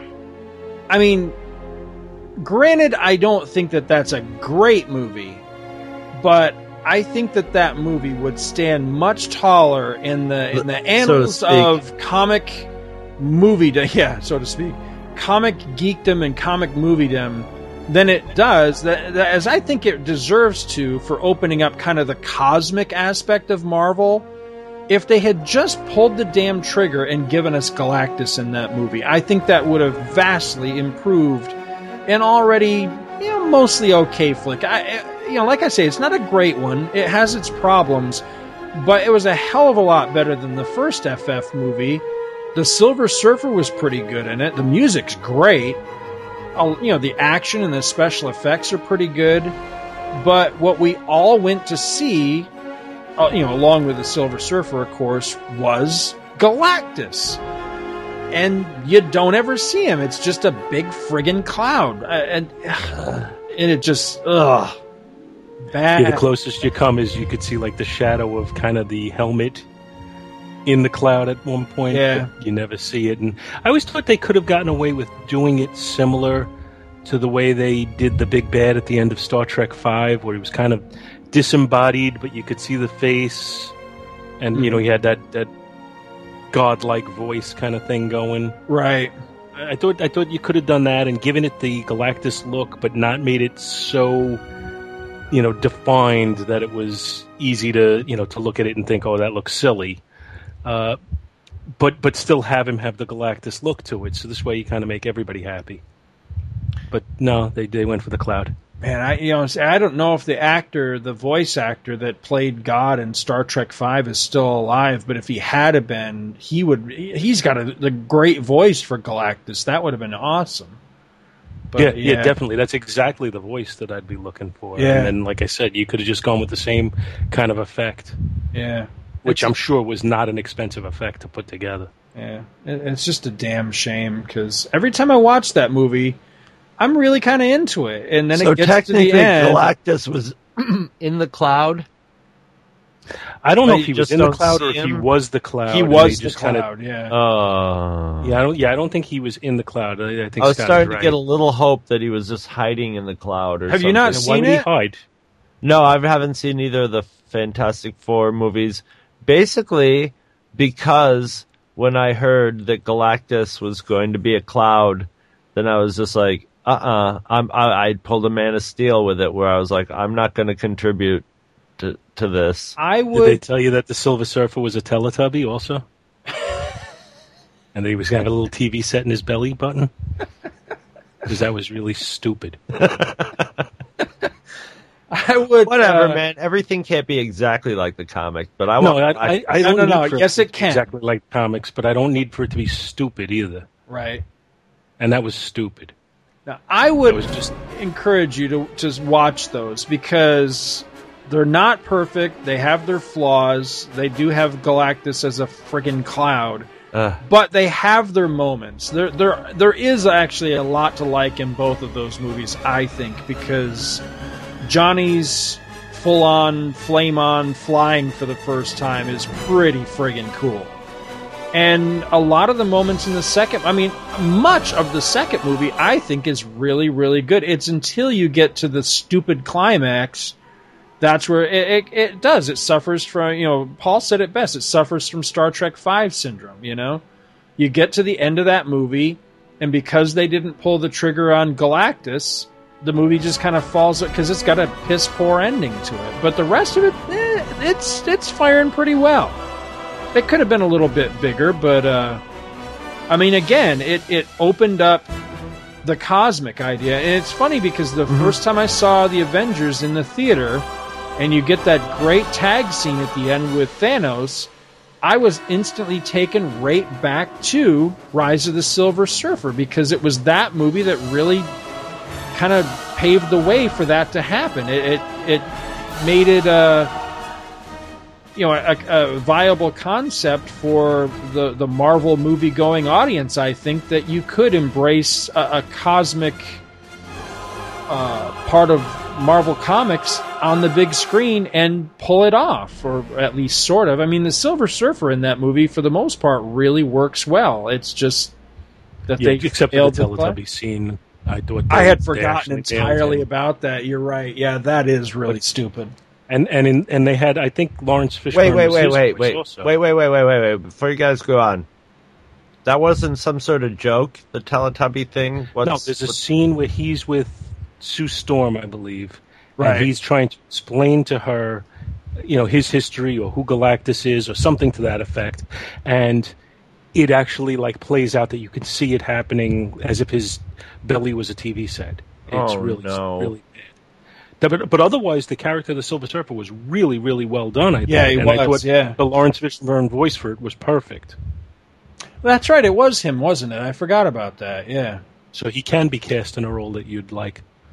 Well, I don't So have a just- problem with the actor. It's just it, it really annoys me when they take somebody that that is classically, you know, uh, one way, and then they dress. I mean, I'm not talking like you take somebody who's a blonde and cast them as a brunette. I'm talking where, you know, you take somebody that just doesn't physically resemble that other character in any way, shape, or form and they cast that person in that role for no other reason that it's not because they're going, well, this is a great actor that can perform any role. No, you're doing that bullshit for politically correct reasons, and and then they're not even honest about it. It just irritates the shit out of me. I hate when they do that. Well, what about Nick Fury?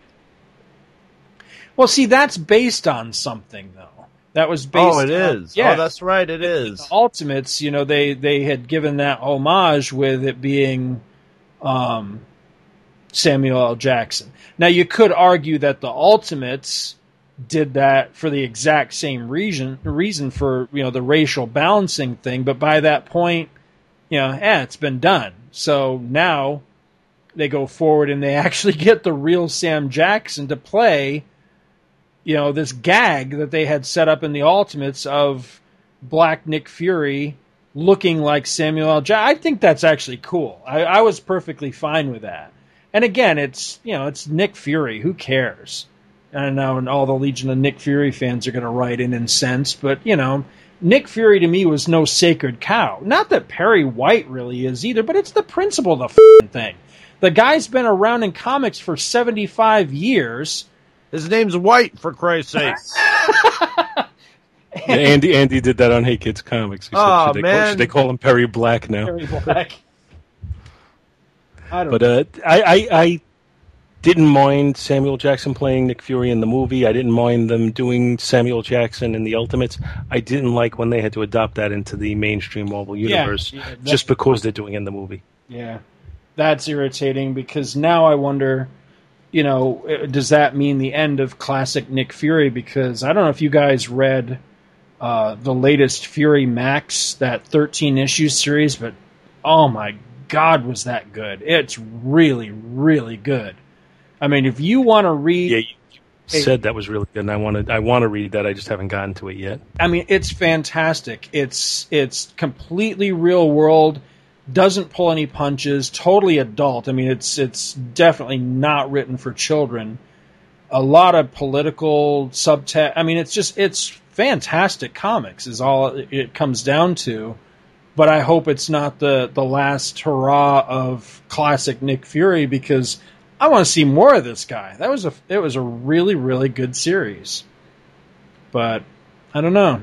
Yeah, I heard that they had uh, they'd recently basically I don't know how they was it a retcon or whatever they did, but they brought in Well, basically, he's he's Nick Fury's illegitimate son, and he he's military trained, and then he I don't recall exactly what the circumstances are, but he ends up on a mission with his best friend, who eh, you know in the, eh, you don't find out till the end, but it turns out to be Phil Coulson, uh, and at one point he's captured by the big bad in the in the uh, story, and the guy says, "Oh, I don't see the resemblance," and then he plucks out his eye and says, "Oh, now I see it." So Hmm. kind of a nasty scene, but you know, overall, I, I just I just didn't see the need for it. It seemed a little forced. No. Yeah, I don't. I don't know why they feel the need to do that kind of stuff either, because you know the the continuity of the movies has what? When did Iron Man come out? Two thousand eight, two thousand nine, something like that. An Yeah, event, give it to- something I think like that. 2008. Yeah. So I mean, the the entire universe of that has been around for five years, as opposed to the Marvel universe proper has been around for fifty years.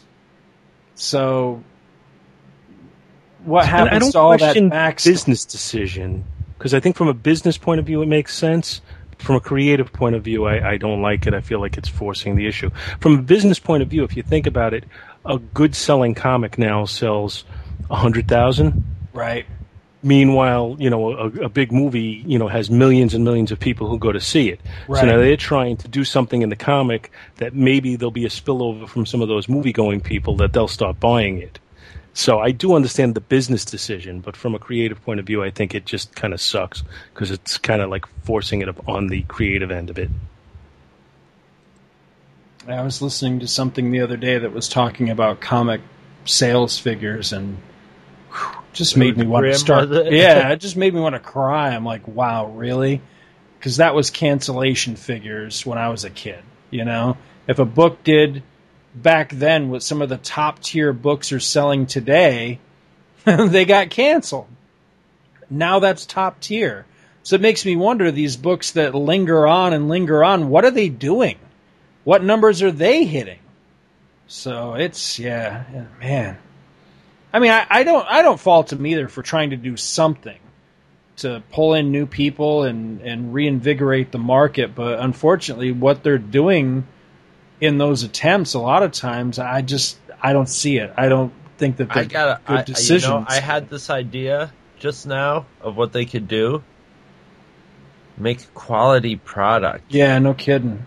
That's a unique idea that Yeah, I just see that just like flashed industry. into my head just now. Make a But you- quality you know- you product. they get it out there where get it out there where people can find it. It's the other one. Make a quality Oh product. which- yeah, where people Yeah. can buy it. Make a good product and Yeah. put it where pla- places where people can buy it. Yeah. Oh man, Because I tell Well, you, you know, their solution is that if if We the might have dist- something if the there. distribution numbers cut in half, they'll make up for it by doubling the price instead of worrying about just trying to get better distribution and keeping the prices affordable. Because in the long run, that'll still mean more profit for them ultimately. But they, you know, they're worried about surviving today. They're not worried about tomorrow. Apparently. No, no, they're not. Because that strategy is the one that they seem to be using. Is just well, you know, when the when the sales figures fall off, just jack the price up. So you're you're just continuing to live off the existing market and bilk them for every dollar you can. You can only do that so long before it all falls apart. And we're seeing that on sort of a national scale with you know the way we're treated with wages and taxes. So I don't think they should be looking at that model as a business model, but I don't know. Well, they're using the their model as they're using their model over and over again, and it obviously isn't working. It works for short periods of time, and then they go down even lower, and then they just keep doing it over and over again, and yeah, you just keep plateauing lower and lower every time. So, culture's changing, and they're also slow to keep up with it, catch up with it. In fairness, though, of the big two, I do think Marvel's the one that's starting to turn things around and starting to get smart. Because you talk about producing quality product. That was that was one of the reasons that uh, I, I sent you the books that I did for the next segment for the Get Chris to Read segment. But let's uh, let's tidy this one up first, and we can get into talking about all that because Paul still hasn't read his yet, and I'm very curious what's on his list. Yes. Okay, well, you know, when you said this was a difficult list to make, I, I agree because I had a difficult time narrowing it down. Uh, my top five uh, has 11 people on it. and, uh, of the 11, you guys have mentioned two. So that leaves me nine people that haven't been mentioned yet. So I'll try and get through it relatively quickly. We'll No, off- take your time, brother. I, I'm, I'm really gonna I'm gonna savor this. I believe. I hope so. Number 11 is Kate Bosworth as Lois Lane. She was awful, in my opinion. She didn't fit the role at all. She never seemed strong. She never seemed smart. Uh, I think the only reason she got the role is because she had played Sandra Dee with uh, Kevin Spacey in Beyond the Sea, which was their last role before that movie came out. I just thought she was horrible. Number 10, Kevin Costner as Pa Kent. Not only did I think the role was poorly written, I thought it was poorly acted. Uh, I, I, and I like Kevin Costner. I think he is, or he is capable of being a good actor. I think he stopped really working at being a good actor sometime in the early 1990s when he started doing mostly vanity projects. But I think he can be a good actor, but I really just thought he was miscast in that role totally. Uh, number nine was Sylvester Stallone as Judge Dredd, who we've already discussed. Ooh, wow. Number, number eight, Ryan Reynolds as Hal Jordan in the Green Lantern movie. I thought Ryan Reynolds actually played a pretty good Deadpool in Wolverine Origins when Yeah. he was playing the part and when it wasn't computer generated at the end. I thought he plays the wisecracking wise ass really, really well. That's not really Hal Jordan. He was really kind of playing Kyle Rayner, and they were saying it was Hal Jordan, but he seemed totally miscast for that. I also liked him as uh, was it Hannibal something or other in Blade Trinity. I, I, I thought he was good in that, which was also the wisecracking role. Uh, what am I up to? 11, 10, 9, 8. Number 7, Eric as Bruce Banner. For all the reasons said, uh, he was he sucked. He just didn't fit the role at all. And like I said, you saw it even more in comparison to Edward Norton as Bruce Banner, who I agree played the most traditional Bruce Banner. Uh, and then uh, Mark Ruffalo kind of made the character his own and changed it a little bit, but also played a compelling, charismatic Bruce Banner. Uh, Eric Bana, Eric Banya didn't have the compelling or charisma, and he didn't have the Bruce Banner from the comic, so he had nothing going for him. Number six, Nicolas Cage as Johnny Blaze, the Ghost Rider. First of all, Johnny Blaze is supposed to be oh, 18 years old, and Nicolas Cage is about two and a half times that. really just did not fit the role at all. Nicolas Cage wants so desperately to be in comic book movies that he will take any part apparently. And it just doesn't fit. You know, he needs at this point he's got to play, you know, an elder statesman. He can't be playing the kid who gets the power, uh, you know, the superpowers. Uh, boy, it would have been awful if he played Clark Kent. I just can't imagine how bad that could have been. And, and seeing pictures of him in the Superman uniform didn't do anything to uh, make me think it would have been any better at all. Next on my list is Jessica Alba as Sue, Sue Storm. I And- damn near put that one on my list. Almost. Yeah, Sue, Sue Storm is not supposed to be Reed Richards' intellectual equal, but she's supposed to be smart enough to be intriguing to him, not just a hot blonde. Uh, and and she had none of that. She didn't. There was nothing about her that that made me think of, you know, strong woman, smart woman, engaging woman. Nothing. Just just you know, all she was was a swimsuit model in a uh, Fantastic Four outfit, which is not bad to look at, but it's certainly not playing the character. But did you buy the chemistry between the two of them? Because I never No. did. In either of the two of those movies, I like him. I think he was a really good Reed Richards, although I thought he was far too young. And I tolerated her. But you put the two of them together and you're like, okay, this is what it feels like. These are two people that are cast in these roles that don't really have anything between them, and it really feels that way. It, yeah, I'll totally agree with you. Miscast. Mm-hmm. Next on my list, for similar reasons, although a much better actress, Halle Berry as Storm.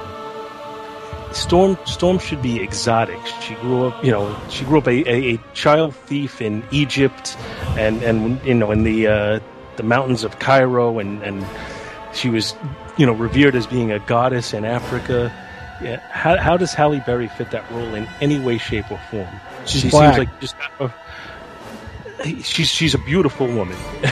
I, I don't you know I don't argue that at all, but she doesn't have that mystique about her. She doesn't have anything that seems exotic or No, foreign. right, right. Seems like like like you know she was she's from you know an urban area or a, a city area. You know however you want to say it. She does she just does not have that exotic feel that you need. No, Storm. Storm, Storm almost needs to be like Amazonian in proportions almost. Well, she's not big. She's still curvy, but she's got that powerful, striking personality and look. And Halle I- Berry just doesn't have that, I don't think. Were those tennis women? Were yes, they? the Serena Williams. yeah, were and- they popular yet at the time that that first movie came out? Because I, can not, see one maybe of those. not in the first movie, maybe, but maybe I don't know. Yeah, they, Venus and Serena Williams would have been a great storm. yeah. They would be a they would be great girlfriends for Chris Honeywell too. Just saying. she's she's too old for the part now, but I picture uh, Iman. Oh, I thought you were going to say Oh. Grace Jones. no, Grace No, no, Jones Grace is Jones too too skinny and and Grace Jones wasn't, you know, sexy enough. yeah, no. I mean, Storm Storm isn't like she's she's strong and muscular, but she's curvy. She's got a so- soft Right. edges to her, you know. Right. But I- but Yeah. I, you know, like I said, it, it, you'd have to go back twenty years. But I picture Iman. Uh, I, I just punched her up while we were talking about it. You know, she was born in Somalia, so Right. She, you know, she's got that, that exotic feel that I Mhm. that I Mhm. you know would want in a character. She doesn't seem like you know just an American woman who got you know picked up and you know say you're from Africa. Right. Well, I, I'm, you know, wasn't trying to be racist or anything by what I said, but seriously, I think she got the role because she's black. It's it's somebody Well, went she was down a, the she typical was a hot Hollywood. black actress at Exactly. the time. Well, she's too. coming Somebody off for best actress, so would yeah. somebody went down the the list, uh, you know, the Hollywood list that they keep. You know, they they see a particular thing and it says, okay, we need black women. All right, who's hot in Hollywood? Who's a hot black woman? Well, we got Oprah Winfrey. Nope, she's too fat. She's too old. Oh, we got Halle Berry. Yep, there you go. She just won Academy Award. Let's put her in there, regardless of the fact she doesn't fit the friggin' character. And yeah, it's that Hollywood bullshit. Well, she was. I mean, can't yeah, let's it. because fair. movies are so expensive, and Halle Berry was putting asses in the seats, so Right, they were yeah. just like, If okay, we'll really put her in there. was, that's what I was just going to say. I don't think anybody's going to see the X Men because Halle Berry's in it. If they went out and they did a uh, talent search, No, I don't know about that. There were, there's there's some people, but I mean, it, it might be a turning point with like a group of people that are going to see the movie, and someone's like, "Well, okay, I guess Halle Berry's in it. I liked her in this." You know, you know, you know. I mean, maybe when you're having like a boyfriend trying to talk his girlfriend into go and see the movie, and she sees names she recognizes, and she says, "All right, we'll Right. go see that." right, Halle Berry's in it. It's I don't think anybody's going to see the X Men because Halle Berry's in it.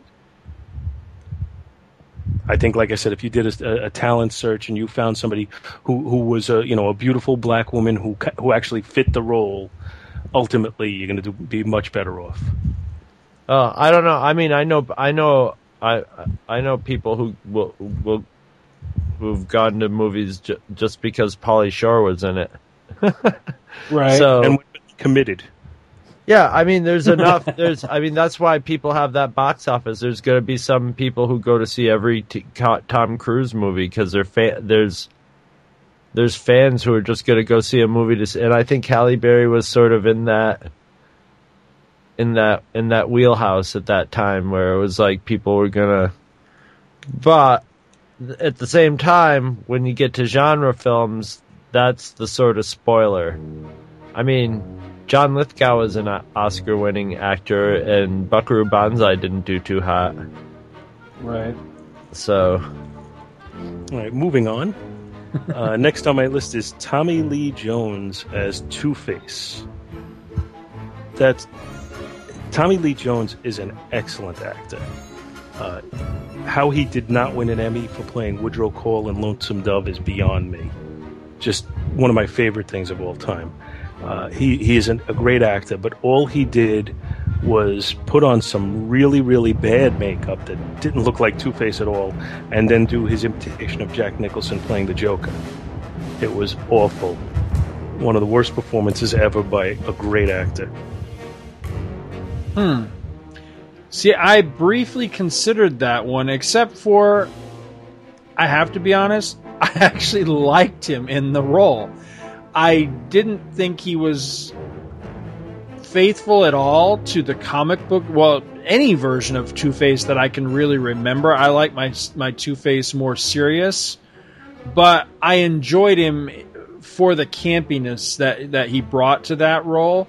If I was going to to bust on anybody in that particular movie, because of all the live action Batman films, and again, I'll say this for the millionth time, I haven't really cared for any live action Batman films so far, but of all the ones we've gotten so far, if I have a favorite, it would have to be Batman Forever. I that's the one I thought came the closest or came, you know, what was the least egregious of all the ones there have been so far.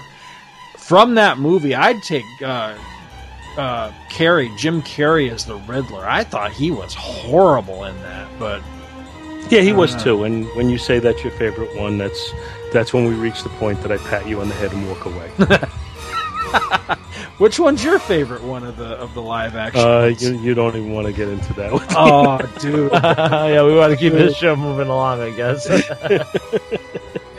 uh, so next on my list, Dolph Lundgren as the Punisher. Oh, I considered that one too. What the hell were they thinking? I, I Well, you know, he, he showed such range in Rocky Four. We got to get him to play the Punisher.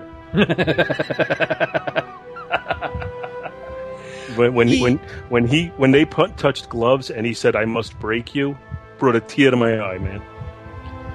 I mean, you might might possibly be able to make a shitty argument that if he stood you know the right way in a dark alley or something that he kind of sort of not really physically resembles the punisher but that's No. it that's as far as it would go i mean he doesn't act like him much. yeah exactly i mean I, I agree with you what the hell is that your number one No, I got one more. Oh, okay. Because I mean, you're right. It, I what the hell were they thinking? Because yeah, I can remember when that was announced in the letters columns, and they had the you know they have the articles and what was it like Marvel Age or whatever, and I was just like, I didn't even like the Punisher back then. I I mean, I was only kind of peripherally aware of who he even was and the whole popularity of him, and I even then I remember thinking, what? the guy, the Russian guy from Rocky Four. What? Yeah, I'll, I I totally agree with you, dude. My last one on my list. Get back to the Fantastic Four movies one last time. Uh oh. Julian McMahon as Doctor Doom. What the hell were they thinking? They get the guy from Nip Tuck to play Doctor Doom. You- he's supposed to be from he's you know just like with Storm, he's supposed to be Latvian. Yet you know he he sounds like you just pulled him out of some you know boardroom in in Manhattan. Uh, he, he's wisecracking. He doesn't have that that imperious uh, feel about him. He doesn't have that pompousness about. Well, he did have a little bit of the pompousness, but that was all he had, and it didn't fit the Doctor Doom. Like where you feel it's almost justifiable the pompousness. Uh, he didn't have any regal air about him. He didn't have a European air about him. He had nothing that the character of Doctor Doom should have. They they should have just not had him speak at all. He was, he was terrible. All right, playing devil's advocate. I'm not going to defend the guy because I agree with everything that you just said. But is it the guy, or is it what he was given to work with? Well, I was going to say that I think it's sounds more like it was the way they crafted the character. Yeah, well, they did. They, I, but I think they wrote the character around the actor that they chose. Ah. even on, I, I didn't watch Nip Tuck to speak of, but I saw one or two episodes, and he would play kind of the flippant wise guy, you know, in love with himself, doctor. and and they just had him kind of playing that role as Doctor Doom. So I, I you know, it's the chicken or the egg thing, Right. As far as what what what was worse, the casting or the writing, they were both horrible. Because see, in the second movie, I actually liked him quite a bit because I thought the character was much close. He wasn't perfect, but I thought he was much closer in the second movie to the traditional Doom that we know, especially when he tricks the surfer into letting Doom steal his board and then he takes it for a joyride and fights the Fantastic Four. That was some of the parts of that movie uh, that I thought worked the best was like, okay, this is Doom. I actually liked that, but of course, by then he's he's fully made up, and you're not really seeing that. It could have been anybody, you know, on and, that and the board. story arc was Doom. yeah, The dialogue wasn't. Hmm. You know what I mean? They they didn't give him Doom things to say. You know, get a good bah out of him. Get him to call somebody a lackey. You know, get him get him to smack smack some underling around. You know, Yeah. get him to do something Doom like. Just you know, the the fact that he stole the surface powers and he stole his, his surfboard. Yeah, that was cool because that's what Doom did in the comics. right. But they still, like I said, the dialogue they gave him, the the way they, you know, I mean, he was even in the second movie. They even had him working with the uh, U.S. Army. You know, he's supposed to be a Latvian national. He's not supposed to be working with the U.S. Army. right, yeah, that's true. I So, hadn't thought of that. You know, yeah, the overall concept that they took from the comics was fine, but the execution of it was terrible. Have you ever seen the unreleased um, Roger Corman FF movie?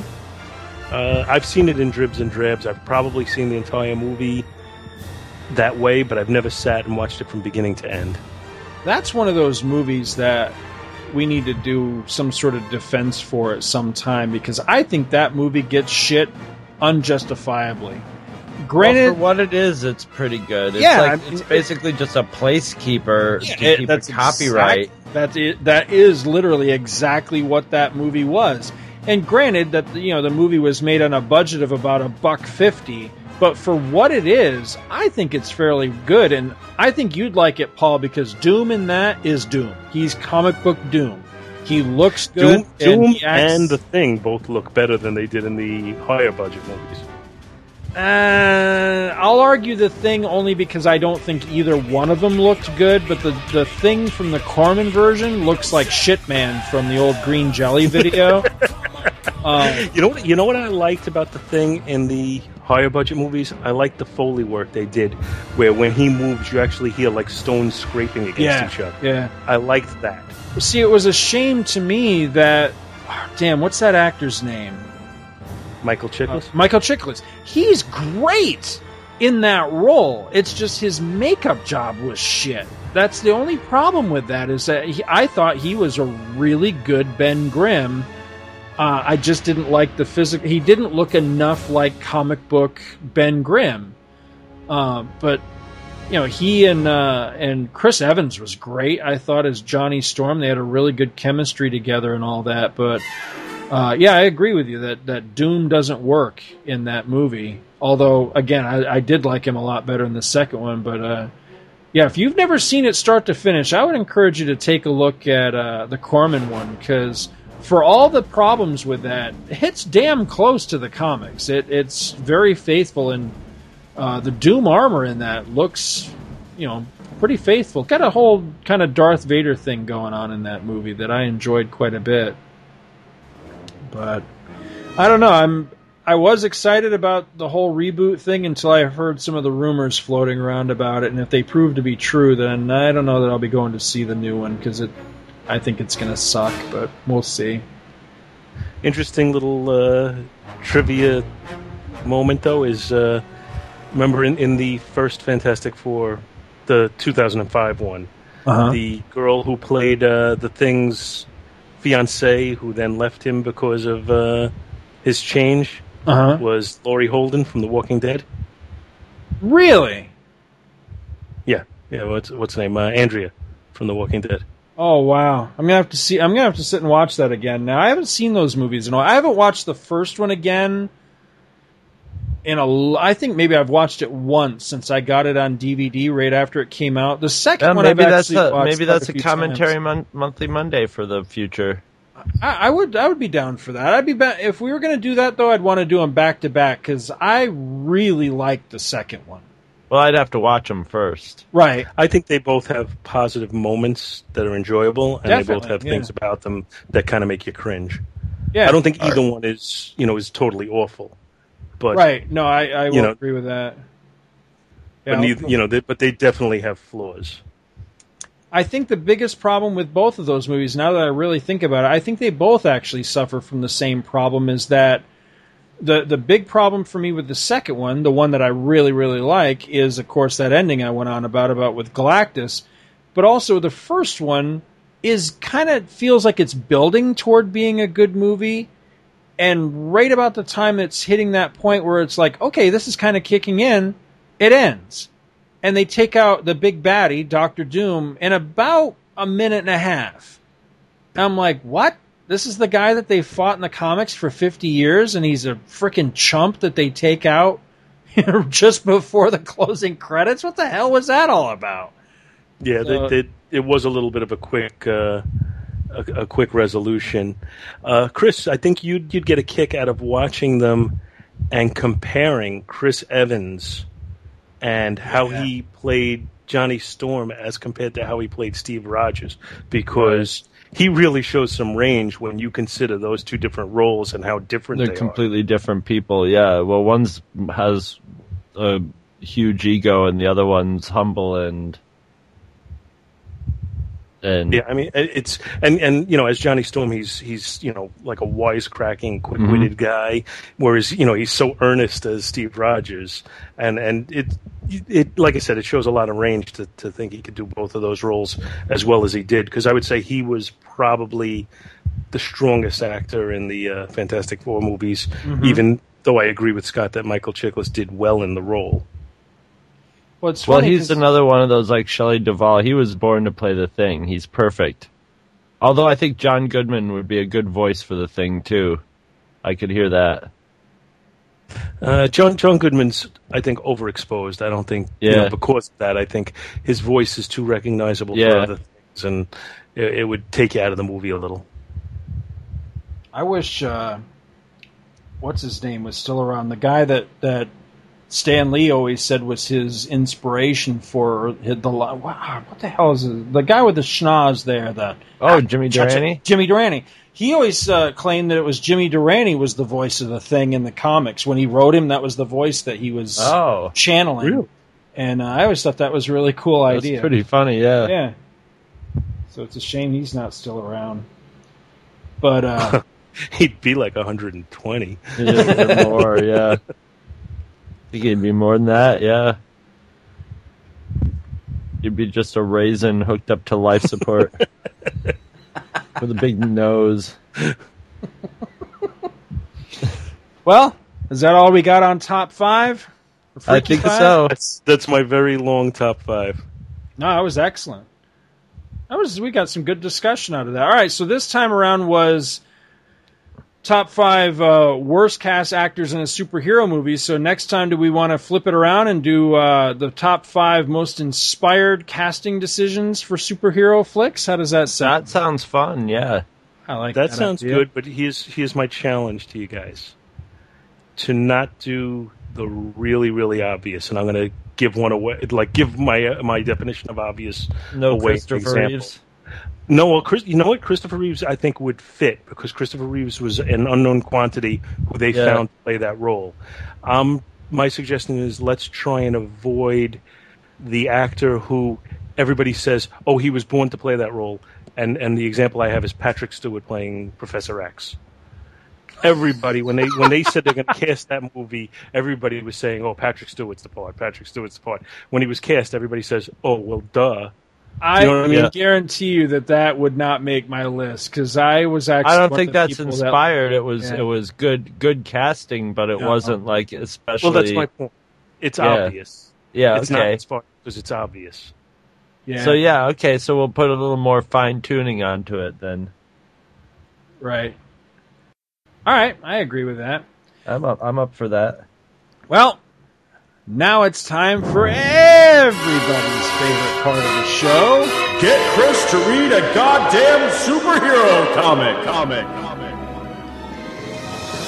Die.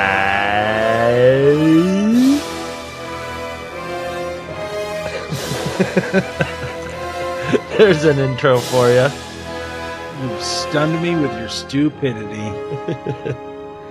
It's like a blunt hammer.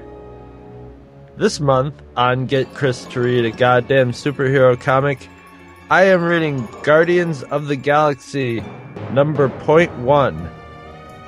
First of all, what kind of stupid comic number is one tenth? This comic starts off with a cute blonde on a phone, and she is at her country house when an X Wing fighter crashes in her front lawn. She saves the alien guy, who looks like sort of Leonardo DiCaprio alien.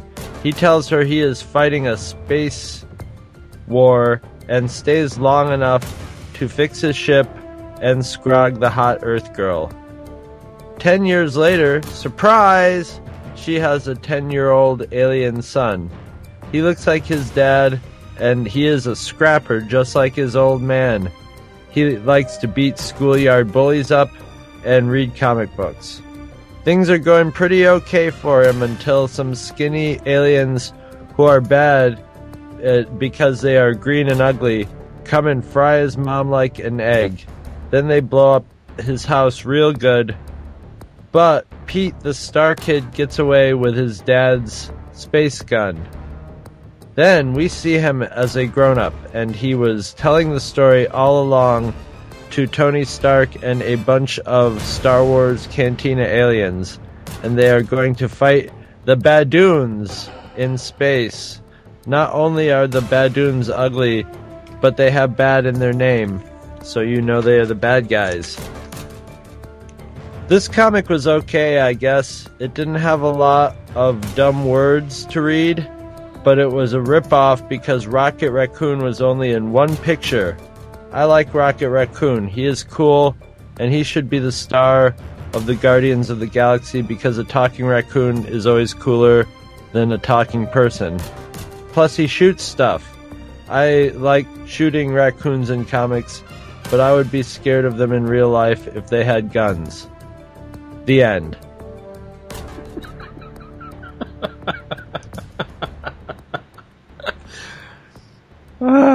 so you liked it? It was okay. I I li- I liked it. It was uh it was it, it's obviously like a like a lead up comic. Right. So it's pretty light on content. And the story for the most part is pretty much been told a million times. Right. But the way it's told is pretty entertaining and I like the art. The art's really nice Yeah. in it. And uh I would definitely, I would definitely read the rest of the the series based on the. Is this that? Is that where Guardians of the Galaxy started? No, no. Okay. Guardians of the Galaxy's actually been around since the sometime in the '60s, Okay, okay, that's what I thought. and existed in a much different incarnation. This is arguably like the what, Paul? Like fourth incarnation at this point. 'Cause you Definitely had- at least a third. Yeah. Uh, uh, Chris, I, I would recommend for your listening pleasure that you listen to my guest appearance on the Comic Book Page prod, uh, podcast when we did a review of the uh, early appearances of the Guardians of the Galaxy. Not to uh, toot my own horn there, but Was Rocket Raccoon in it? no, he didn't I even exist care. back then. uh, but it was a the original uh, appearance, the very first appearance, which was in Marvel Superheroes. Oh, I guess fourteen or eighteen, somewhere around there. Uh, was drawn by Gene Colan, so it was kind of cool. Very first appearance of Rocket Raccoon. No, the No. very first appearance of Rocket Raccoon, I believe, was an issue in an issue of the Hulk, Right. like around two fifty six. Something I don't know like if that. that- Yeah. I don't know if that I, I could be wrong on that number, but that's that's about where I'm guessing for him. Uh, he he only became a member of the Guardians uh, with the whole Annihilation uh, series that came out, Yep. which is what is that Scott about maybe about six years ago now. Um, Uh, something like that. Let me look. I can look it up for you real quick because I. That's where I got interested in. Oh, you know what? I can't either. I don't have that hard drive hooked up. But that's I where I got interested in it. Was uh, everybody kept telling me, "Oh, you got to read Annihilation. You got to read Annihilation," and I was not interested because it's Marvel Cosmic, which always bores the shit out of me. And I was like, I'm just not. I don't care.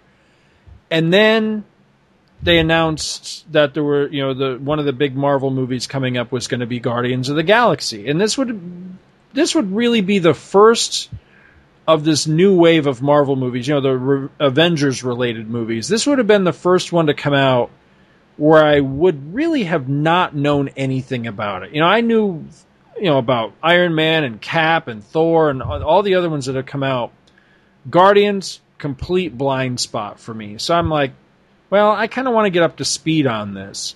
So I jumped in, I, I read Annihilation, and was immediately hooked by several of the aspects of it. And the one that really grabbed me the most, I think, was uh, was Guardians of the Galaxy, because I always had a real negative connotation related to the Guardians of the Galaxy because to me, it was the classic guys you're talking about from back in you know the Marvel superheroes. It was uh, Yondu. That was it. Yondu, and Who's going to be played by uh, uh, what's his name from The Walking Dead? from The uh, Walking Dead. Yeah. the, with the hand, uh, uh, Merle. Oh, Merle, yeah. So it was those guys, and and they just never managed to really click with me. But this team of Guardians is completely different. You've got Star Lord, you've got Drax the Destroyer, you've got Rocket Raccoon, Groot. Now Groot, I had a personal connection with because I actually used to have the issue of, I think it was Tales to Astonish. That was his first appearance. Tales to Astonish number 13 from November of Yep. 1960. Yep, I used to own that. And, you know, all these characters that I actually did know who they were, kind of thrown together, team of freaks kind of thing. I'm always a sucker for that. I always like team of freaks kind of comics. Kind of kind of hits home with us. Yeah, yeah, absolutely. and it's it was just a really really solid read. I enjoyed it a lot, and it really sucked me into the whole annihilation thing that went on. It was a couple different mini series, and then it went into War of Kings, and then it went into the Annihilators, and all these different things. And I've really really gotten into it. But then when they did Marvel Now, they did sort of a soft reboot of a lot of Marvel characters and, and concepts, but the one that it really seemed to hit hard, it, it hit two of them really hard, which was Guardians and Nova. And I'm reading both and I'm enjoying both, but so far there seems to be a serious disconnect between where the previous series ended and where these new ones are picking up and I'm not sure yet if I really like it.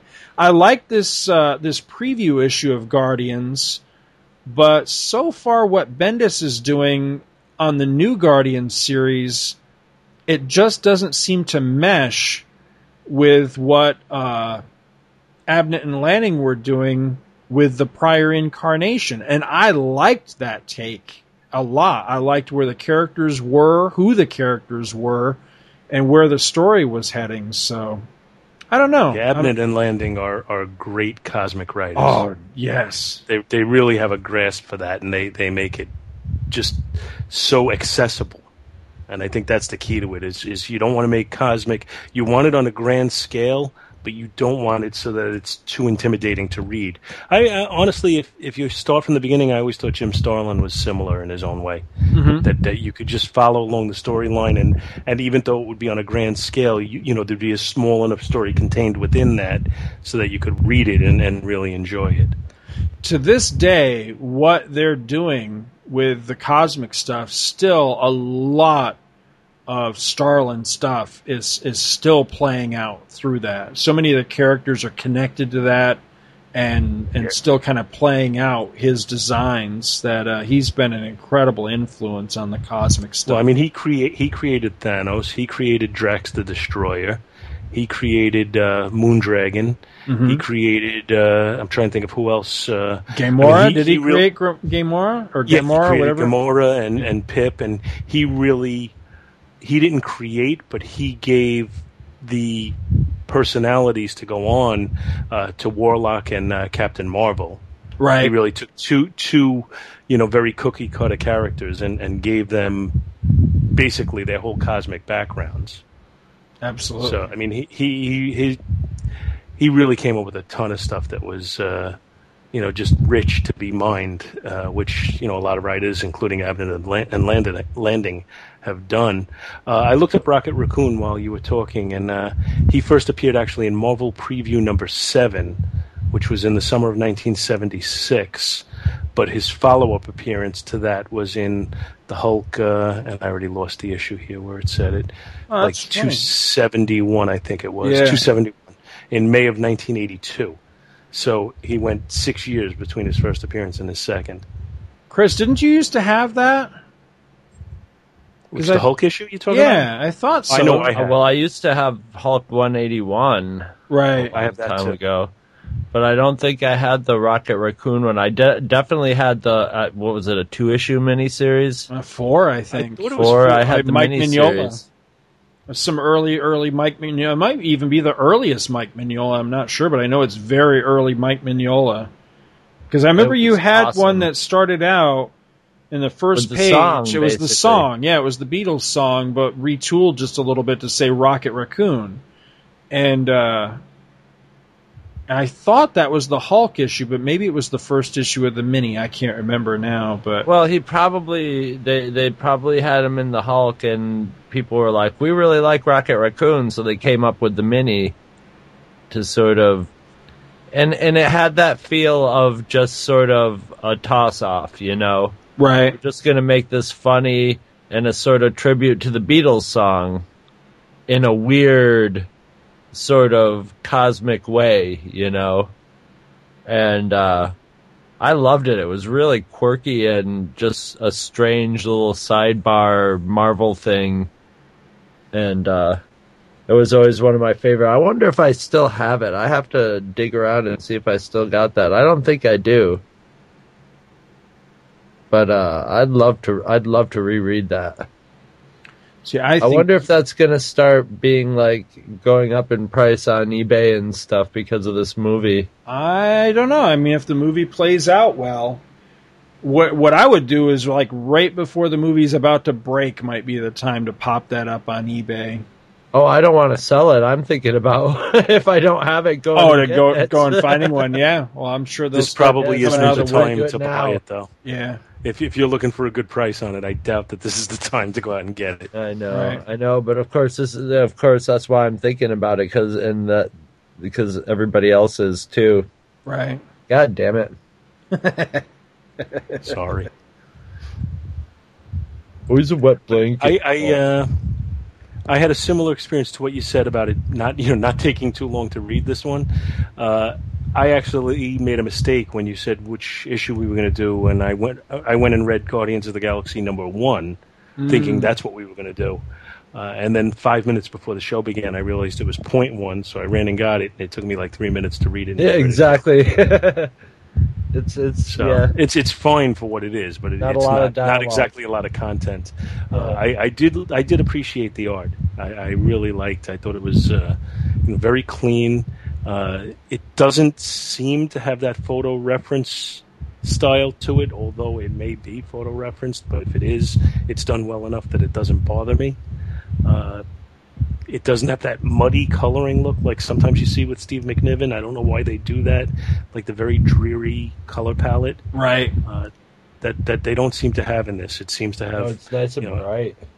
yeah, I mean, there's there's certain scenes, uh, you know, the romantic scene between uh, what's in Peter Quill's uh, mother and father. You know, that's very muted and dim. But other than that, everything else seems to be bright, you know, normal colors. Or when the aliens come, actually, it's kind of muted as well. But again, that's to fit the mood of the moment that they're showing. It's not just a muddy color palette for the sake of having one. Which I found that with McNiven's work, uh, was it on Captain America that they did it? I think it may have been. uh, where it just seemed to be the norm that they were they would go with the very muddy palette, Right. which I did not like. In this instance, I did like his work very much. Yeah, I, I had sent Chris uh, basically three modern comics. My my intent with this was to, for for a change, just to shake things up a little bit, to go with something very very recent. And uh, I was just really curious what he would think of these. But so maybe next time we'll uh, we'll continue and go on to one of the other uh, Yeah. recent ones as well because I'm just curious what you would have thought of it. I liked this. I, I'm curious where it's going. I'm still holding fast to the the prior incarnation, the one just before this, being better. But I'm curious where it's headed because uh, I, I would consider myself officially a fan of the Guardians now, and I'm really psyched for the movie. I hope the movie's good. I hope the movie has the Abnett and Lanning feeling to it. Have, having read issue one, one of the things I didn't like was. Have you read issue one? I have. It's been a little while, so I'm trying to remember exactly what happened in issue one. Now. Iron Man has a slightly more prominent role in that one. See, that was one of the things that threw me is where the hell did Iron Man come from? Because the the previous series ended and several characters were missing or dead. Now they're back. Iron Man has never been a part of this team. Now he's there like he's always been there. I'm like, what? Where where did this come from? I'm missing I think they're something. treating it like he's on vacation, like he he just needed to leave Earth for Right. whatever reason. Something that happened in his own series, Right. And that you know in in that time he's basically taking a vacation and spending time with the Guardians. Uh, but I didn't like the armor the way they drew it in the first issue. It the ma- mainly the faceplate. It doesn't look like Iron Man to me. he looks like uh, Sunfire, doesn't he? Yeah, it's it's just something like you know, I, I'm I'm okay with them constantly morphing the suit and updating it and changing it, but there's certain he should still always be recognizable, and the faceplate is one of the things that should be recognizable. You should see that face and know that's Iron Man, and I didn't like that they changed that. But again, that's not the issue we were covering here today, anyway. So. No, that's that's perfectly valid. No, I agree with you. I I like in theory the idea of spacefaring Iron Man being part of the team. I, I don't have a problem with it, but I wish that they had see the problem with Marvel. Well, it's not just Marvel. The problem with modern comics these days, as far as the big two, is that they don't give you damn footnotes anymore. It, it's like Yeah, they just I've expect you to have read everything and know everything, and i- if you don't, well, it's your own damn fault. And I, I really am offended by that. It's like, you know, I mean, back in the day, I, I tried to. These days, you've priced me out of being able to keep up with everything that's going on in your damn universe. So throw me a bone. I, I like, like I say, I like the idea of Iron Man being part of the team. I just know, I wish I knew where to go and find how did this come about? Because I read everything that was Guardians leading up to this. How the hell did I miss this? Eh, either this really is out of left field, or it happened in somebody else's book, or, or I think it happened actually in the Iron Man series. I'm Yeah, pretty sure it did. And when you think about it, you know, Iron Man has gone from being, you know, all all due respect to the character, he's gone from being a B-list character.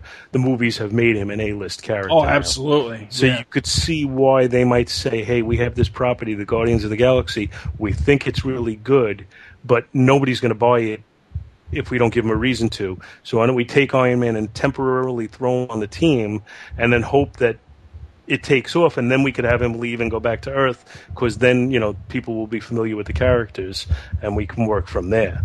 Right. That's I, I would imagine that's that's the thought process in all of this. Plus, you know, throwing him in that into that you know gives you a, a little bit of a, a an opening for some new types of stories because Iron Man has never really been much of a cosmic character, even though he's got the ability to be. Absolutely. I'm completely lost in all of it. the only thing I know about is Rocket Raccoon and Iron Man, but it, it's yeah, it was so I I didn't even question. I was just like, oh okay, that, so Iron Man's in this too. Now, are you, are you familiar with Groot at all? No. Because you I, would mean, actually I've get a seen what he out of it. looks like, but you, you know, a picture of him and Groot, and I and it always stuck in my head because I like the sound of Groot. And that's all he says is "I am Groot." Ah, That's, that's his only dialogue. I like him even better. But but like they've had scenes where basically Rocket Raccoon understands him when he speaks, like understands what he's apparently the way Mm-hmm. Knows he the says inflection of Groot, what each Groot yeah, means. There's a different inflection to it, so it, it, that's how how he expresses different meanings. So Rocket Raccoon understands him, and uh, Black Bolt's crazy brother Maximus the Mad understood everything he'd say. Like he, you know, he'd, he'd kind of. He'd be standing there and he'd say, you know, I am Groot. And then uh, Maximus would be, oh, that's an interesting theory. You really think so? so it was, it was you know, That's they, they some played subtle that. inflection. Yeah, really. All that being said, knowing nothing about it, I'm looking forward to the movie. I just have a good feeling about it because it's one of those things where if I haven't heard about it, that means they must have some confidence. There must be somebody with a vision involved with it. Otherwise, how the hell else is it getting made? You know? Uh, was there a lot of demand for a Guardians of the Galaxy movie? I somehow doubt it. Yeah, no, I don't think there was. Right, think- right. I So that means decided this is a something's up with it. I, I think the Abnett and Lanning take on on these characters is actually what revived them as as a viable property, and uh, you know now, now they've put you know basically their uh, number one creator Brian Bendis on it. Now he could take what Abnett and Lanning did and screw it over, but you know um, just the fact that they put him on it at all says they have confidence in it. Yeah, some something just says this is someone's pet, and they they talked him into it. So that that that's a good sign. And if it ends up being a train crash, it might be a really spectacular one too. I don't know. I sort of hope- weird. John. C. Reilly's a weird person to see in a comic movie, but he can do he can act in any direction too. So very I don't curious. think I've ever seen him in a serious role. He's the um um Boogie Nights. I can't say I've ever sat through Boogie Nights either. Oh well, he was playing a dramatic role in it. anyway, um, I'll take yeah, no, he's that's done, also like twenty years ago, isn't it? yeah, yeah, yeah. Now, who's he playing in Guardians? I have no idea. He looks just like himself. You know what I mean? he looks just like John You know, C. Reilly. No, I, I actually haven't paid attention to who's cast for what role with that. I, I'm trying to stay spoiler free on that. So, well, actually, it says wh- which guy are we talking about? John C. John C. Reilly. Oh, okay. No, I, I, I'm looking at. Uh, I'm trying to figure out here. That's why I've been quiet for a moment. I'm trying to figure out if I can find somewhere what explains the disconnect between the two series. Because all right, this is a big old spoiler. So if you don't want to know, fast forward a little bit. But at the end of the prior series, Star Lord and Nova were lost, presumed dead. And then, of course, we pick up this new series, and there he is. He's the main character again. He's right there, front and center in the preview issue and in issue one. So that was the big trigger to me that, all right, something's happened here. But I can't seem to find out anything about it. Anyway, I'm looking at Star Lord's bio here. It says Chris Pratt is set to play him in the movie, but Well, here's the thing, Scott. Though it, maybe they're going to go the fancy writing route and reveal have it over start- time. Yeah, have it start out with everybody going, "What the hell's going on?" and then like putting pieces together slowly over time that tell you how you got to that point. That's uh, you know, the the basically the Quentin Tarantino narrative structure, Right. Of giving it to you in dribs and drabs from different directions. John C. Reilly, is he the guy that voiced Wreck It Ralph? Maybe. Yes, yes, he is. Oh, wow. Yeah, it says He here was that in uh, he's. Step Brothers with Will Smith. Uh, not Will Smith, with Will Ferrell. says here that he's going to play Rhomann Dey, the leader of the Nova Corps. All right, that I could see, because that can be a, uh, you know, a, a regular human type character. See, so. I, I just read Nova, and I- who the hell is Rhomann Dey? Uh, he, he might be a very minor character. Yeah, in the comics. He- or he may not be a character at all in the comics. Yeah. just you know, the head of the Nova Corps. Right. But what you know, I mean, that that's like I said, I could see though, you know, that that doesn't have to be, you know, an alien character necessarily. 'cause I get the feeling- sometimes play an alien. I got that feeling that he was probably going to be some sort of bookend, or like the the council of what the the council from like the Bill and Ted's movies, who show up once or twice in the movie, Right. and and at some point might come in and go, and then this came to pass, and blah blah blah. So he might be like setting up and then winding up the story like in a narrative.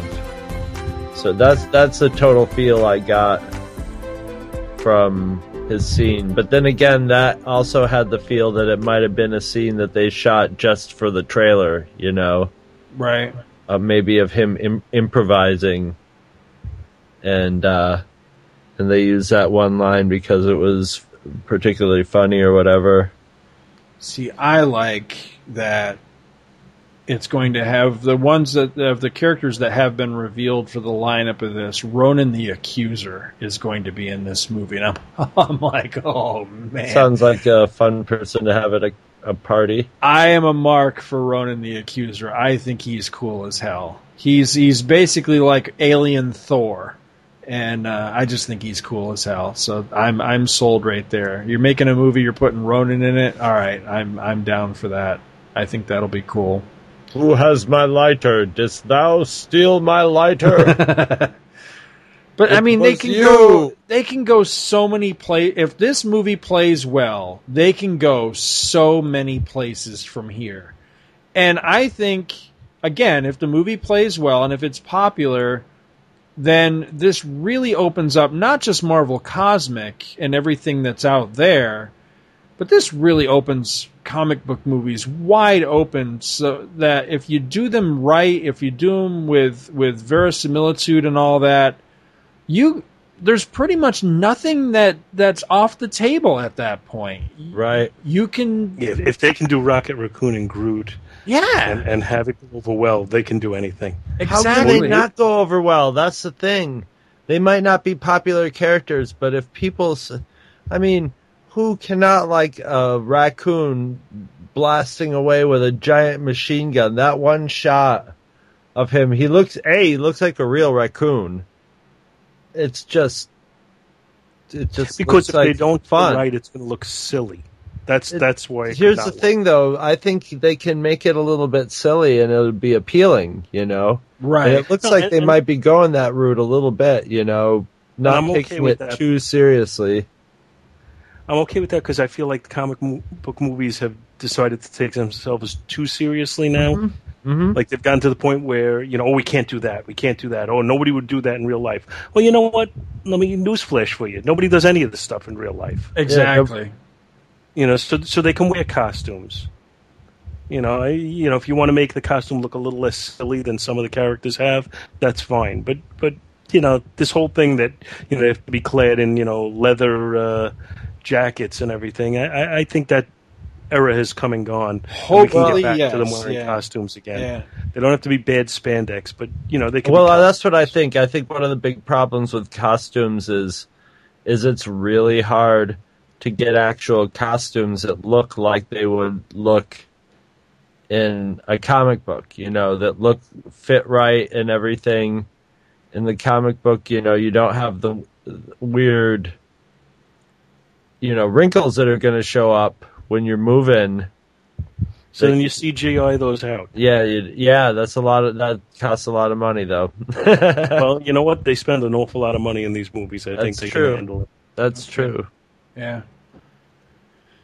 I, I think you know when you when you do it with quality and you make it sell and it sells a billion and a half every single time you put one out, there's your money to do it better and bigger every time. Right. So I, I don't think they need to be cheaping out. I think they need to continue the quality and uh, you know that's what I'm loving about this. The the quality is what's making these things because there and, is and there's a- taking time to make sure they have good scripts, and that's huge. Because that's ultimately where these movies fail. Is Yeah, they, no, they're putting they a lot of thought into who the director is. Yep. And everything. They really, you know, what the tone of it is. They're, they're, they, they, they really seem to be paying attention to mistakes of the past, which is a, which is something you're not used to in the comic book industry.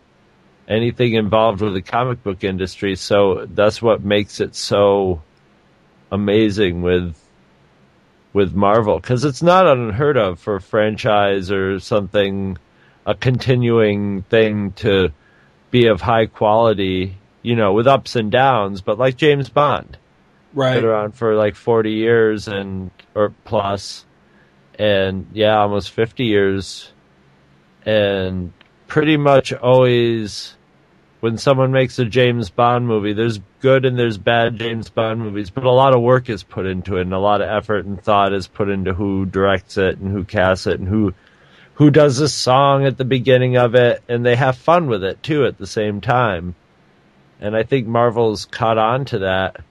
And I think it's just doubly amazing to us cuz we you know, who would have expected that from Marvel or DC? Yep. And DC is sort of acting out the traditional comic book role of just like going, okay, we got one thing that worked. Let's do it every time, you know? Yeah. Let's get all the same people and all the same things. Let's do 10,000 Yeah. variations on it till nobody wants it anymore and hope that something else comes along that we can do that with.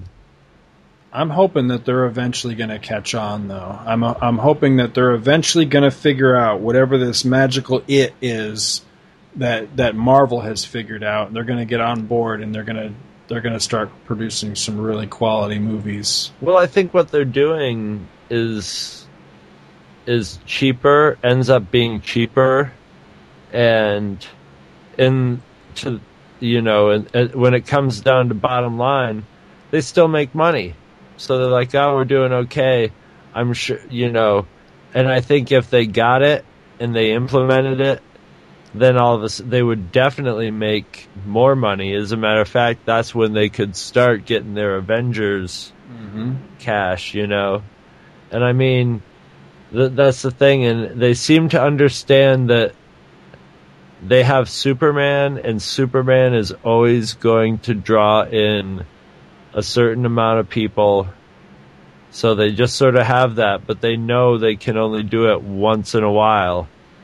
So every once in a while, and and it's it's just cynical and bottom liney, you know where the Marvel stuff is like, let's take a little extra time, put a little extra money into it, and not only do they get extra, mo- you know, good money for it, they get goodwill. You know, they get people going, wow, you know, this is great.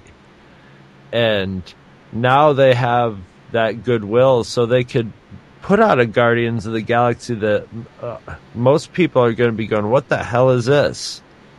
but they're going to go, oh, it's a Marvel. It's like Pixar. It's like, oh, okay, you know, building that you know, brand you might go, you, yeah. you know, you might walk into like a weak Pixar movie, but a weak Pixar movie is still better than your average CGI movie. So with the Marvel movies, it's okay. It's like, okay, you might not get the best one, but at least it's going to have something going on, you know? Mm-hmm. At least so far. At least you have a good, good odds anyway.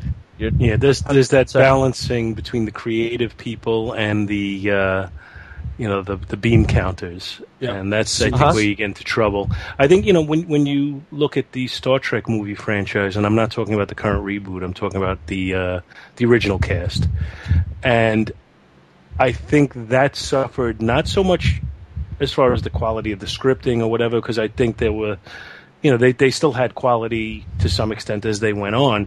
But if you, you could see that each movie they decided, let's cut the budget just a little bit uh huh. So that we can get more profit out of this. And and there was definitely some uh, you know some some drop off with the special effects and everything on that, and and that did hurt them.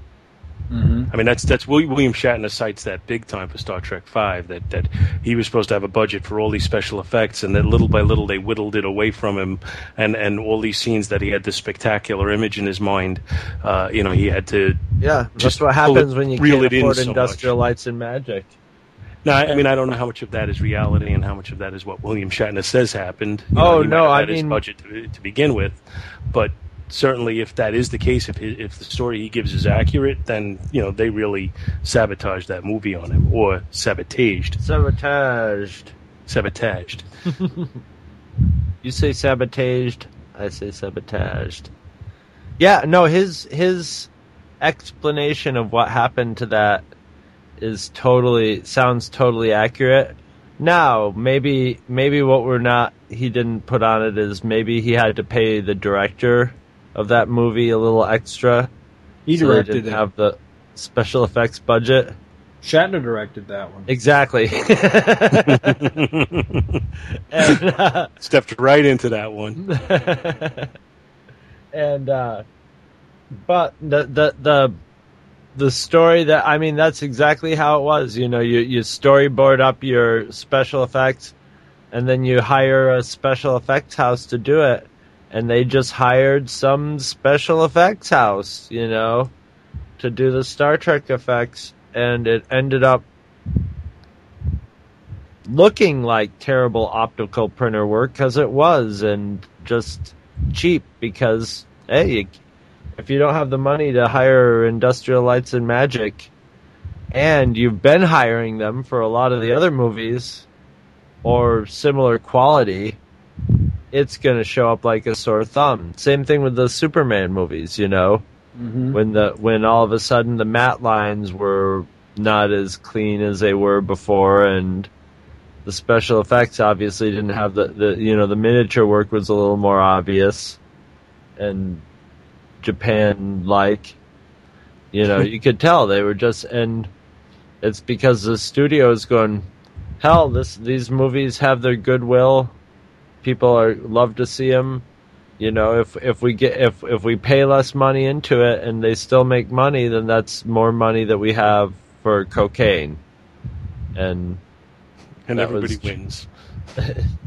or or hookers you know. It could be either one of the two i don't know but it's one of the two. And and there you have it. And and it's easy to beat up on genre movies you know. I don't know for some reason james bond has never gone like ah you're all- you got to do a a, a low key low budget james bond. Only when they did never say never again you know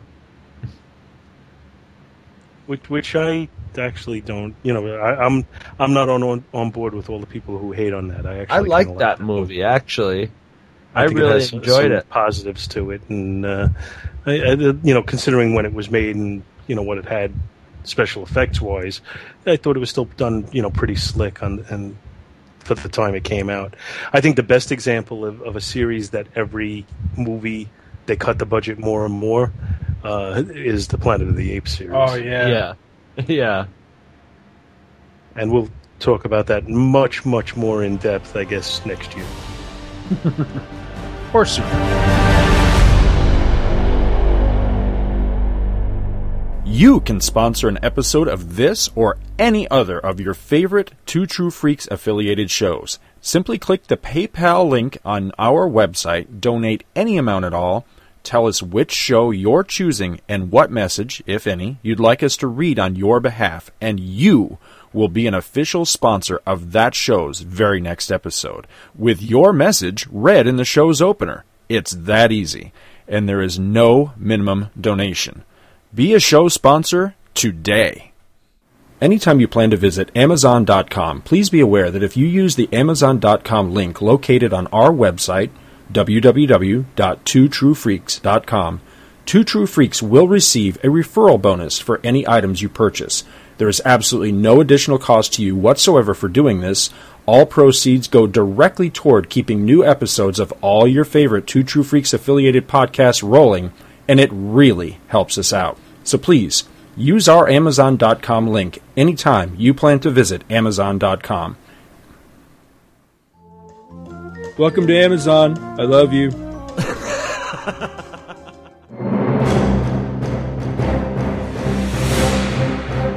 Visit our website at twotruefreaks.com. Two True Freaks is always spelled T W O T R U E F R E A K S. You can email Two True Freaks directly at twotruefreaks at gmail.com. Join our forum at forumforgeeks.com, where you can discuss all of the shows on our feed with us and your fellow listeners. You can find Two True Freaks on Facebook. Just search for Two True Freaks. And hey, you can friend me, Scott Gardner, on Facebook too. My name is spelled S C O T T G A R D N E R. You can friend me on Facebook too, if you can find me. Now available, Two True Freaks t shirts. See our website for details. Two True Freaks is a very proud member of the Comics Podcast Network. You can check that out at www.comicspodcast.com, where you can hear our new episodes when we put them up. We are also members of the League of Comic Book Podcasts. For more information, visit comicbooknoise.com slash league. If you ever leave your house and you actually have friends, why don't you tell them about Two True Freaks? Thanks for listening. And join us every Monday for new episodes of Two True Freaks.